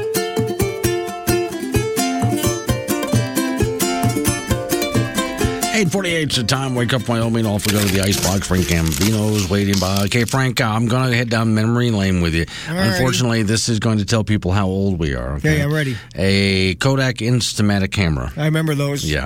Remember the flash bulb on the top that spun every time you took a picture? Right, yeah. Remember the ones the camera that had like five little flash flash Yeah, bulbs yeah. on the top? At the- then you had to get they had to get rid of it and start over again? Yeah, okay. You're talking about like the long rectangle one that you would put Yeah, in. right. yeah, flash away. And then I had uh, one uh, used for a while that it, it had two rows. So it would flash the first row, then I could flip it over and flash the second row, then I'd toss that away. That's how that worked. Yeah. Before that, that's where they actually put some kind of powder, I forget what it was made out of, uh, inside. You ignited it and it would poof in a puff of smoke. Remember that? That was before our time, though. Yeah. Yeah. Those are those movies you've se- you seen those? Yeah. You know, like it's like a big explosion. I love telling people as they're taking pictures today, careful now, shooting all of that, you're going to run out of film. Not today. And it takes them a couple of seconds to go, oh, yeah. okay, so let me see. Either going to the freestanding Fotomat, which then it was always fun because they, you waited at your mailbox or waited to stop by, you know, and, and pick up and see what you took. Right, yeah. You couldn't take the picture and go, nah, and do it again. Well, no, all the ones, all the bad ones you got back in that envelope. Yes. Yeah. All of them. Yeah. And so you would go through the envelope and go, okay, out of all of this crap, what's the one or two I want to keep? hmm Yeah. That was a typical thing way back then. Things are going away. No. There's, uh, no, there's no more of those. over. Oh, I used to buy disposable cameras and keep a few in my glove box because you never Just know. in case, yeah. You never know. Yeah. Grab a disposable camera, take some pictures. Go to Walmart, for example, and drop it off, and then uh, either I can go pick it up at Walmart or it would just arrive in my mailbox magically. How did that? How did that Just- happen? I that was way. I don't know. It was just magic, but that was way back when. Now people know how old we are. Yeah, we're way old. Women's college hoops, the Wyoming Cowgirls on the road to New Mexico tonight in Albuquerque. The Cowgirls are 17 and 8 and 4 and 10 in Mountain West Conference play, while the Lobos are 7 and 6 in league play. 15 and 11, Casper player Melina Peterson was named the Mountain West Conference Freshman of the Week for the fourth time this year. 7 p.m. tip-off tonight from the pit in Albuquerque. Junior college basketball, the Casper College women rated 16th in the country, crushed Central Wyoming from Riverton last night at the Erickson Gym 100 to 25. Yes, 100 to 25. Just an awful performance from CWC, who shot 16% from the field in the game. Jocelyn Igo, the Douglas native, at 18 points as the T-Birds improved to 24 and 3.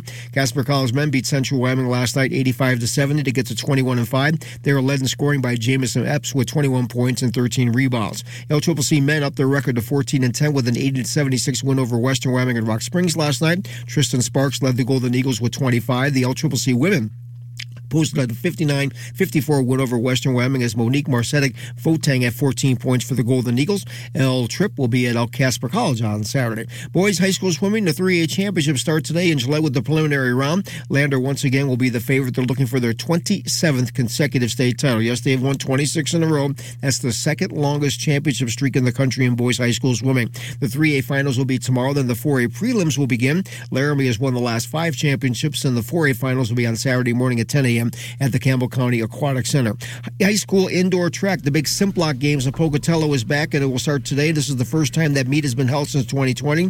There'll be over 2,000 athletes from 19 states competing, including 25 schools from Wyoming, and, both of the Casper schools will be there, Cheyenne Cheyenne Central, and Laramie. That starts today at Idaho State University and runs through Saturday. The high school wrestling regional tournaments will begin tomorrow. The 4A West in Jackson, the 4A East at Cheyenne South, the 3A East in Douglas, the 3A West in Evanston, the 2A East in Southeast over in Yoder, and the 2A West will be in Cokeville. The state wrestling tournament starts on Thursday at the Ford Center in Casper. So this weekend, make sure get all your games out of the way.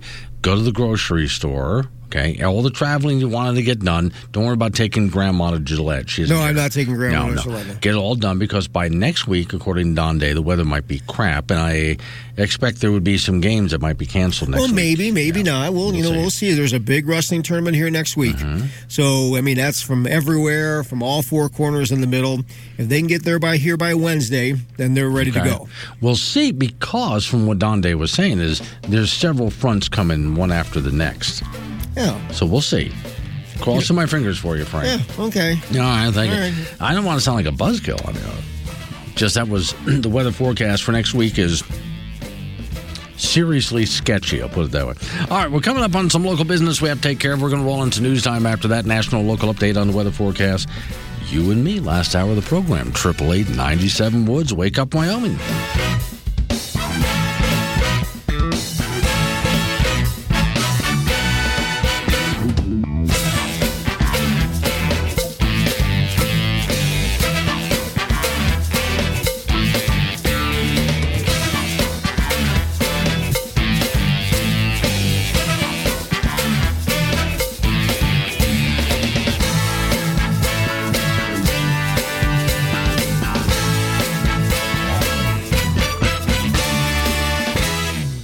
Is here.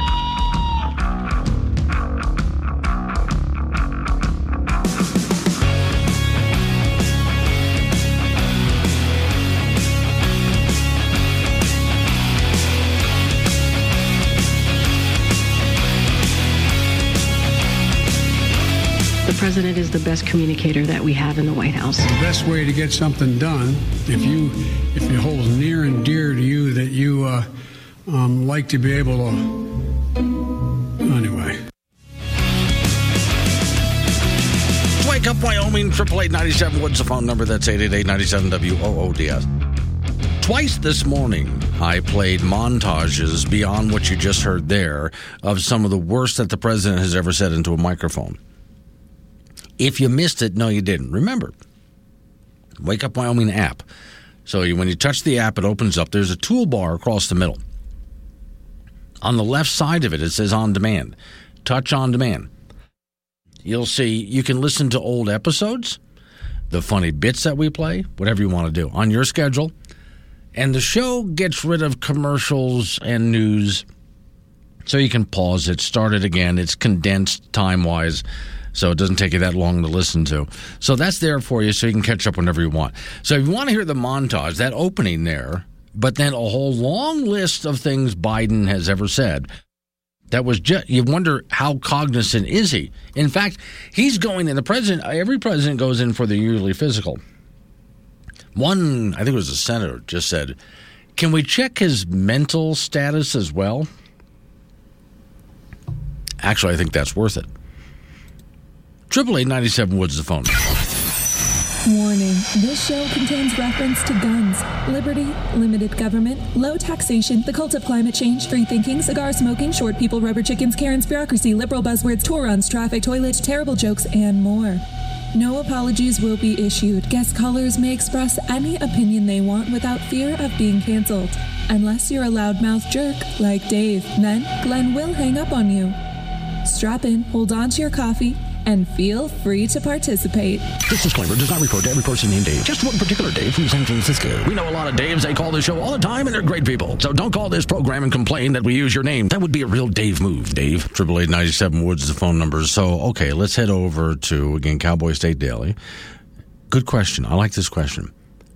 There's a lot of discussion on taxation in the Wyoming legislative process right now different kinds of taxation, including tobacco tax. We're not going to be talking about that, but that's including one of the things that they're really uh, mulling over because tobacco tax in Wyoming is complicated and convoluted and needs to change. Here's the question Should Wyoming property tax be like vehicle tax? Story says property tax relief a main discussion and focus for the Wyoming legislators so far, with a dozen or so bills introduced into the session. But few create actual reform, the story says. House Bill 100 proposes to study an idea that some believe could bring more uniformity to Wyoming property tax system by moving from assessed valuations to a system based on the purchase price of the property. So, Representative Mark, I've heard this before, but it's interesting to explore the idea. Representative Mark Jennings, Republican, Sheridan, sponsored a bill he said would there would be anecdotal accounts from the Wyoming assessor during a study to suggest there would have been problems in this kind of uniformity. He acknowledges there have been issues in some states that have tried this. Okay. Uh, including California's Proposition 13. Okay, Wyoming is in California, Jennings said, but Tax experts in the cowboy state suggest there could be some advantages to a program like this. The bill comes, the story says, as Wyoming residents have faced soaring property tax rates. The pre pandemic rates were 3 to 4% annually, but last year they took an average 16% leap across the state. Now that's average because it depends on where you are. Teton County, 36% leap. And Lincoln County, res- well, old beat up double wide in Lincoln County, sold for $675,000. Yeah, and I doubt it really was the trailer. They don't care about the trailer. I think they want the property. Also mentioned during deliberations, a failed Senate joint resolution that proposed changing the state's constitution to give residents property its own category. That would that way relief could be targeted to homeowners without affecting agriculture and commercial property. Lawmakers would, well, they also shot down a House joint resolution that sought to do similar things, but without capping a tax increase. So, second go around. It's not the first time Wyoming lawmakers have talked about studying property taxes and a different approach. My opinion is the property tax system, as we have it right now in the state, is so convoluted. Many tax assessors aren't even quite sure what they're doing. And there's supposed to be something, you know, you plug the numbers that you come up with into an algorithm and it gets spit out. Here's how much it's assessed for. Last time the study bill failed because it was too vague, Jennings said. New version attempted to solve by spelling out minimum set questions that could be answered. So the question came from the Department of Revenue. Uh, the new version appears to track past the uh, the second time. It might go through the second time. Clear the House with an overwhelming 58 to 2 vote. Seems to have similar support from the Senate. Now, again, this is to study and take a look at. Can we do this? Should we do this? In his testimony in both committees, Jennings said he's not overly fond of study bills, but thinks this one would be a good idea. I'm with him on that. I'm really not fond of let's do a study. Most studies are useless. But let's take a look to see how this would work in Wyoming. Quote, you guys all know the issues around state property taxes, he said during a committee meeting Wednesday. I'm not saying this is the solution. I am saying the bill, though, is an attempted answer. We don't know. We should take a look at it. So, several amendments have been tacked onto the bill during its journey. One House lawmaker felt specifying a study and consultants was, well, he was struck the word, he wants to strike the word shall in a sentence. Sometimes one word can make or break the bill. I won't get into that. Appropriations for the study would be about $50,000 to do this study. Senate committee. Me, I've always thought these studies shouldn't. They, it shouldn't cost fifty thousand dollars to do this. But all right. Senate committee, meanwhile, added amendments requiring consideration of equities among taxpayers, uh, and um, as well as a review of how to approach when uh, any this state would do it, but how other states have tried it as well. So, okay, the bill to study this is making its way through. We'll see what they do. But that's an interesting question, though. Just tossing it out there. What if? And this has been suggested by some listeners to this program too. When, it came, when we had a long property tax discussion on this program, and quite a few people from around the state called in and said, "Hey, what if you just taxed me? If you're going to do property taxes, tax me on what I paid for the property." And even if that was 20 years ago, but that's what I paid for it. So that's what you're taxing me on. Now, the next person to buy the property, you tax them based on what they paid for it. Because instead of some assessor trying to figure out what the value of the home is, we can assess the value of the home based on who paid for it. How much did they pay for it? So, to pick a number out of thin air, if a, if a home sold for $250,000, just picking a number, then that's its assessed value. And that's what we tax it on. And it stays that way as long as that person owns that home. That's what they're looking into essentially. It's just a study to look into, see if that would work in Wyoming. 915, Wake Up Wyoming. Wake Up Wyoming with Glenn Woods on K2 Radio. Something on your mind? Join in at 888 97 Woods. Whatever you're doing, stop it for just a minute. You got to hear this. I've got a picture of a guy who's got a mugshot going on. He's got a big smile on his face. He's so pleased with himself. He was caught after cutting off 37 man buns in Miami. Said he was doing the Lord's work. this guy just made my day. Let him go. If I were the judge, I would like, no, I don't see any I see this as a public service. I'll read that again. Criminal caught after cutting off 37 man buns in one day claims he was doing the Lord's work. and he's got this smile and this look of uh, satisfaction on his face. He didn't care that he was arrested. Oh, he's proud of this. Oh, I want to hang with that guy. All right. From a website, Prairie Homestead. By the way, Jill Winger, she is the same lady who owns and operates, if you go to Chugwater, the soda fountain.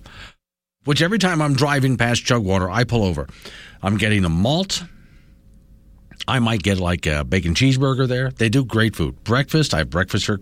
Whenever I'm driving through north or south, doesn't matter. Then I got to walk across the street and say hello to my friends over there at the Mercantile that's opened up now. And the Mercantile's looking really good. And they have some interesting things that I love shopping for there. Like I'll get their uh, locally sourced honey. They had one there smoked honey. Yeah, locally sourced smoked honey. It was good. They have all sorts of products there that are made by people right there. And also, it's a, a true mercantile for farmers and ranchers out there that need products. They have the big back open for that. Jill, being, oh, hang on. She wrote, Jill wrote a story. I'm teaching my kids to fail. And I, I want to get to that story. I don't know if I'm going to have time today, but I got to talk to her about this because that's a great story. Rich is in Casper. Hi, Rich. Hey, Glenn. Yes, sir. You know, we're talking about uh, the property taxes and stuff that's going on. Um, something that's really been bothering me lately is this home title theft. Yeah.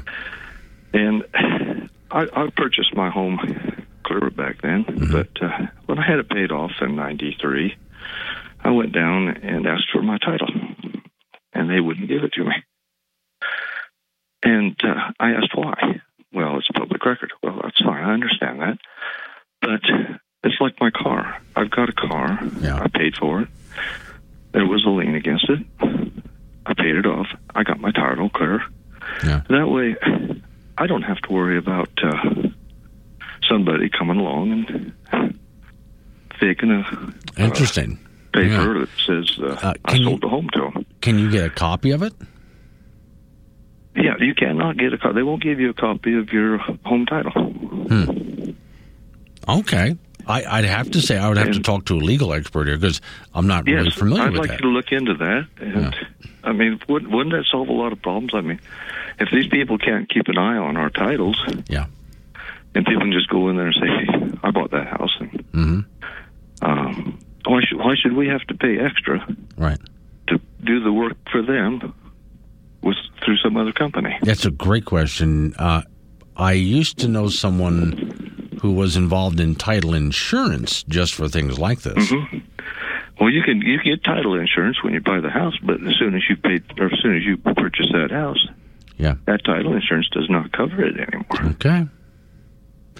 Interesting. Okay. Things I'm not familiar with. I would like to look into. Why can't you just keep it if it's yours? That's right. All right. All right. I'll you know I'll ask around because again I'm not an expert on this, so I'll see if there's anyone and any listener out there who knows for that matter. It's a great question. Thank you, sir. All right, thank you, Rich. I appreciate. it. Well, if there is anybody out there, I I don't know. If there is anybody out there that knows, I would love to have the answer to this. I'm going to touch on the story. Triple eight ninety seven. What's the phone number, by the way? Triple eight ninety seven W O O D S. So, Jill, I'll Miss Mary, I'm going to give Jill a call, see if she's able to come on the show and talk about this because I like this article. She does. Uh, she's a homesteader, and again, she's in uh, Chugwater, Wyoming, and owns the Chugwater soda fountain, which I recommend if you're driving by Chugwater to stop by and get a malt or lunch or breakfast, whatever. The article is titled "I'm teaching my kids to fail." She writes, "How's that for a politically incorrect title?" Failure is a pretty distasteful word in our culture. There were such a they were such a failure. He totally failed at that. Failure is not an option. She says we've all heard about these phrases and carrying on extremely negative connotations, don't they? As a recovered perfectionist, she said, I've had long standing beef with failure. I hate messing up. I hate making mistakes. I hate knowing that I could have done better. And yet, I've come to embrace and even celebrate failure. See, I have to agree with her on this. I no, I really have to agree. I have learned over the years as well to embrace if I'm trying to do something and I completely screw it up. I don't look at it as getting down on myself anymore. I used to, but I don't get down on myself anymore. Instead, I look at myself and go, okay, that didn't work out. Why? Was it some, and I'm not looking, some people misunderstand. I'm not looking for excuses. I'm looking for the reason.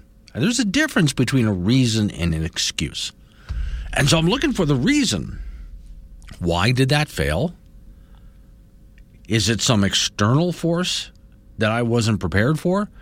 Did I blow it? Okay, so let's go ahead and figure out what's going wrong here, and I'll try it again and again until I start getting it right. And that's how I learn and grow. She said I had quite a personal transformation over the course of this homesteader turned blogger turned entrepreneur journey. She said it's something I've never expected and didn't exactly see it turn into what it has been. She said I started fantasizing about a compost pile. It's been a life altering journey, an upheaval myself and my mindset, and I wouldn't trade it for the world. She says as a result, people have also often asked what happened. They want to know my number one tip. She said, My secret, my, for, my source, my advice to others, to normal people hoping to experience success in their own journey, whatever that may be. For the longest time, I never knew what to say. I would hem and haw and stutter as I tried to spit out the semi coherent words of wisdom they were expecting. After spending some time pondering, I think I've narrowed it down to a single overarching principle, which has given me a big boost in my life as a blogger and everything else. I'm willing to fail and fail bigger, more than most people know. So she, she's teaching this to her kids. Homesteading is what taught me a true value of failure. Looking at it the past eight years, we've had some considerable mess ups at our homestead journey. And she goes through the list of what. So here's the deal, she says. We've had these colossal mistakes because we were willing to jump in and just do it and then learn from it. And so, her and her husband are learning from failures, whoops, that didn't work out. Again, not getting on herself uh, or her husband about this. Whoops, that didn't work out. What do I went wrong? How can I fix that? And then learn from it. Go back and do it again and again and again until they have it figured out. That's how we learn and grow. She's teaching that to her kids. I've got to get her on this program to talk about that, so I'll go ahead and send her a note and see if she's got time to do that. Coming up on 9:30, local news coming your way. Weather forecast update on that is important for next week, especially. More open phones. Triple eight ninety seven Woods. Wake up, Wyoming.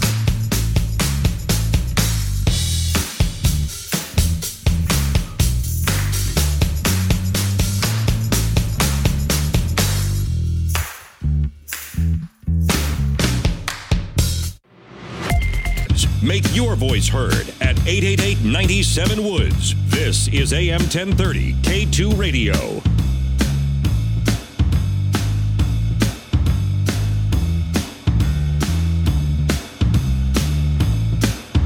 Nine thirty-six the time. Wake up, Wyoming. All right, triple eight ninety-seven. What's the phone number? You talk about what I'm talking about, or whatever else. Eight eight eight ninety-seven. W O O D S.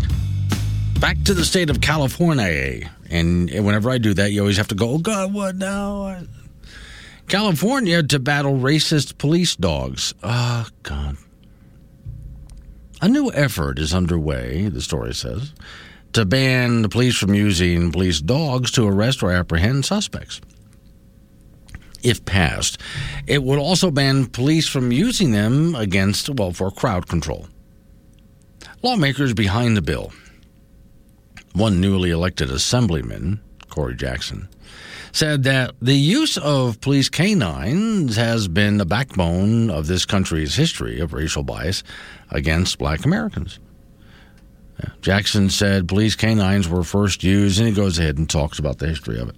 See, it, with, with people who think this way, if something was ever used in a bad way, therefore it is forever tainted and can never be used in a good way. That's how they think. Quote, that is a vicious and unforgivable part of our history. It's created nightmares. That has institutionalized and created a general trauma in that community for centuries.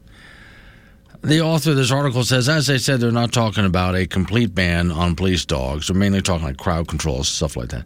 Uh, Assemblyman Corey Jackson described the use of police dogs as a gross misuse of force that disproportionately affects blacks, Hispanics, and communities because apparently everything does. He went on to claim that dog bites produce lifelong injuries before you're proven guilty. A Republican Assemblyman, Tom Lackey, who previously worked as a highway patrol office, pointed out the obvious. Police dogs are non lethal options when arresting or avoiding combat with a suspect. Removing the police dog from the equation leaves the officer with one less option before having to resort to lethal force. Wasn't there supposed to be one of the key goals of the police force is to not use lethal force? Dogs are intimidating. Okay. Uh, it's actually pretty easy to defeat a dog if you know what you're doing. It's actually pretty easy. They only have one move.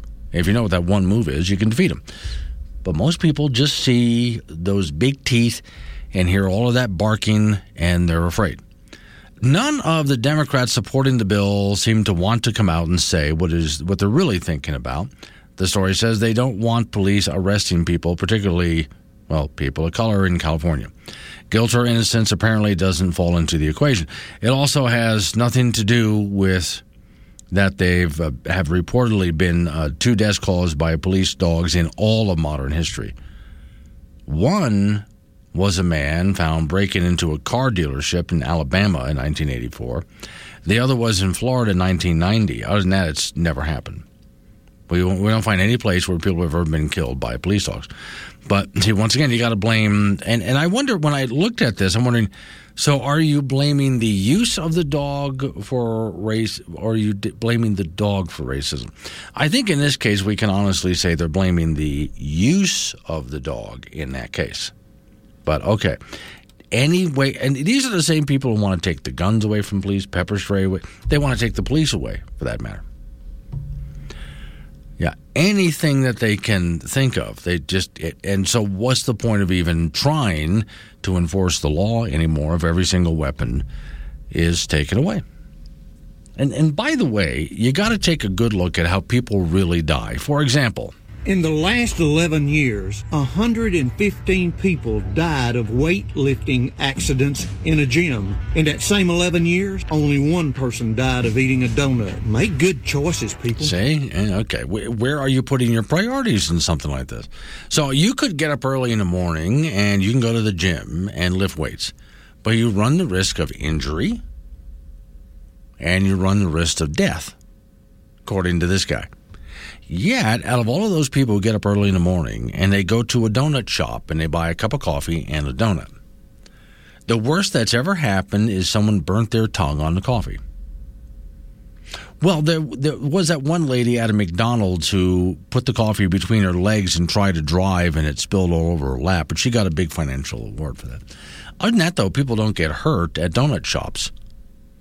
And in general, people at donut shops are in a much better mood. In fact, they're really, I find every time I've, instead of going to the gym, if I go to a donut shop, I find very pleasant people there. And that's because they have coffee and donuts. And it's really hard to be in a bad mood when you have coffee and donuts. So I find that uh, I, you know, I, I've always enjoyed being, you know, in relatively good shape and at least making sure I get exercise and eating right and so on. But at this point, having heard this guy, I'm starting to reassess happiness and what exactly helps me to lead a good, long, and fulfilled life. Kind of like the guy who jumps out uh, in front of traffic to go jogging and gets run over by a car, for example. Or you could have sat at home and had coffee and donuts and been safe. Morning, Jim. Good morning, Glenn. Yes, sir. Uh, I've I've got a bone to pick. Okay. Our, our legislatures, the people that are supposed to be representing me Yeah. in Wyoming, the equality state, don't want me to be able to vote the way I want. Okay. They want to run like oligarchs and tell me which party I can vote for, and that I have to get in one lane and stay there. Yes. Well, let me explain That's it to you this way. Well, hang on. I'll explain it to you this way. The way our system is set up in this mm-hmm. republic, and we are a republic, America is, and so is Wyoming. We have, first off, the primary, and that's where each party chooses their candidates to go to the general election. So when it comes to the primary, you vote in the party that you're in. What the other party is doing is none of your business. In the general election, you can vote wherever you want for. And uh, they want to pass a law that I have to follow the party line.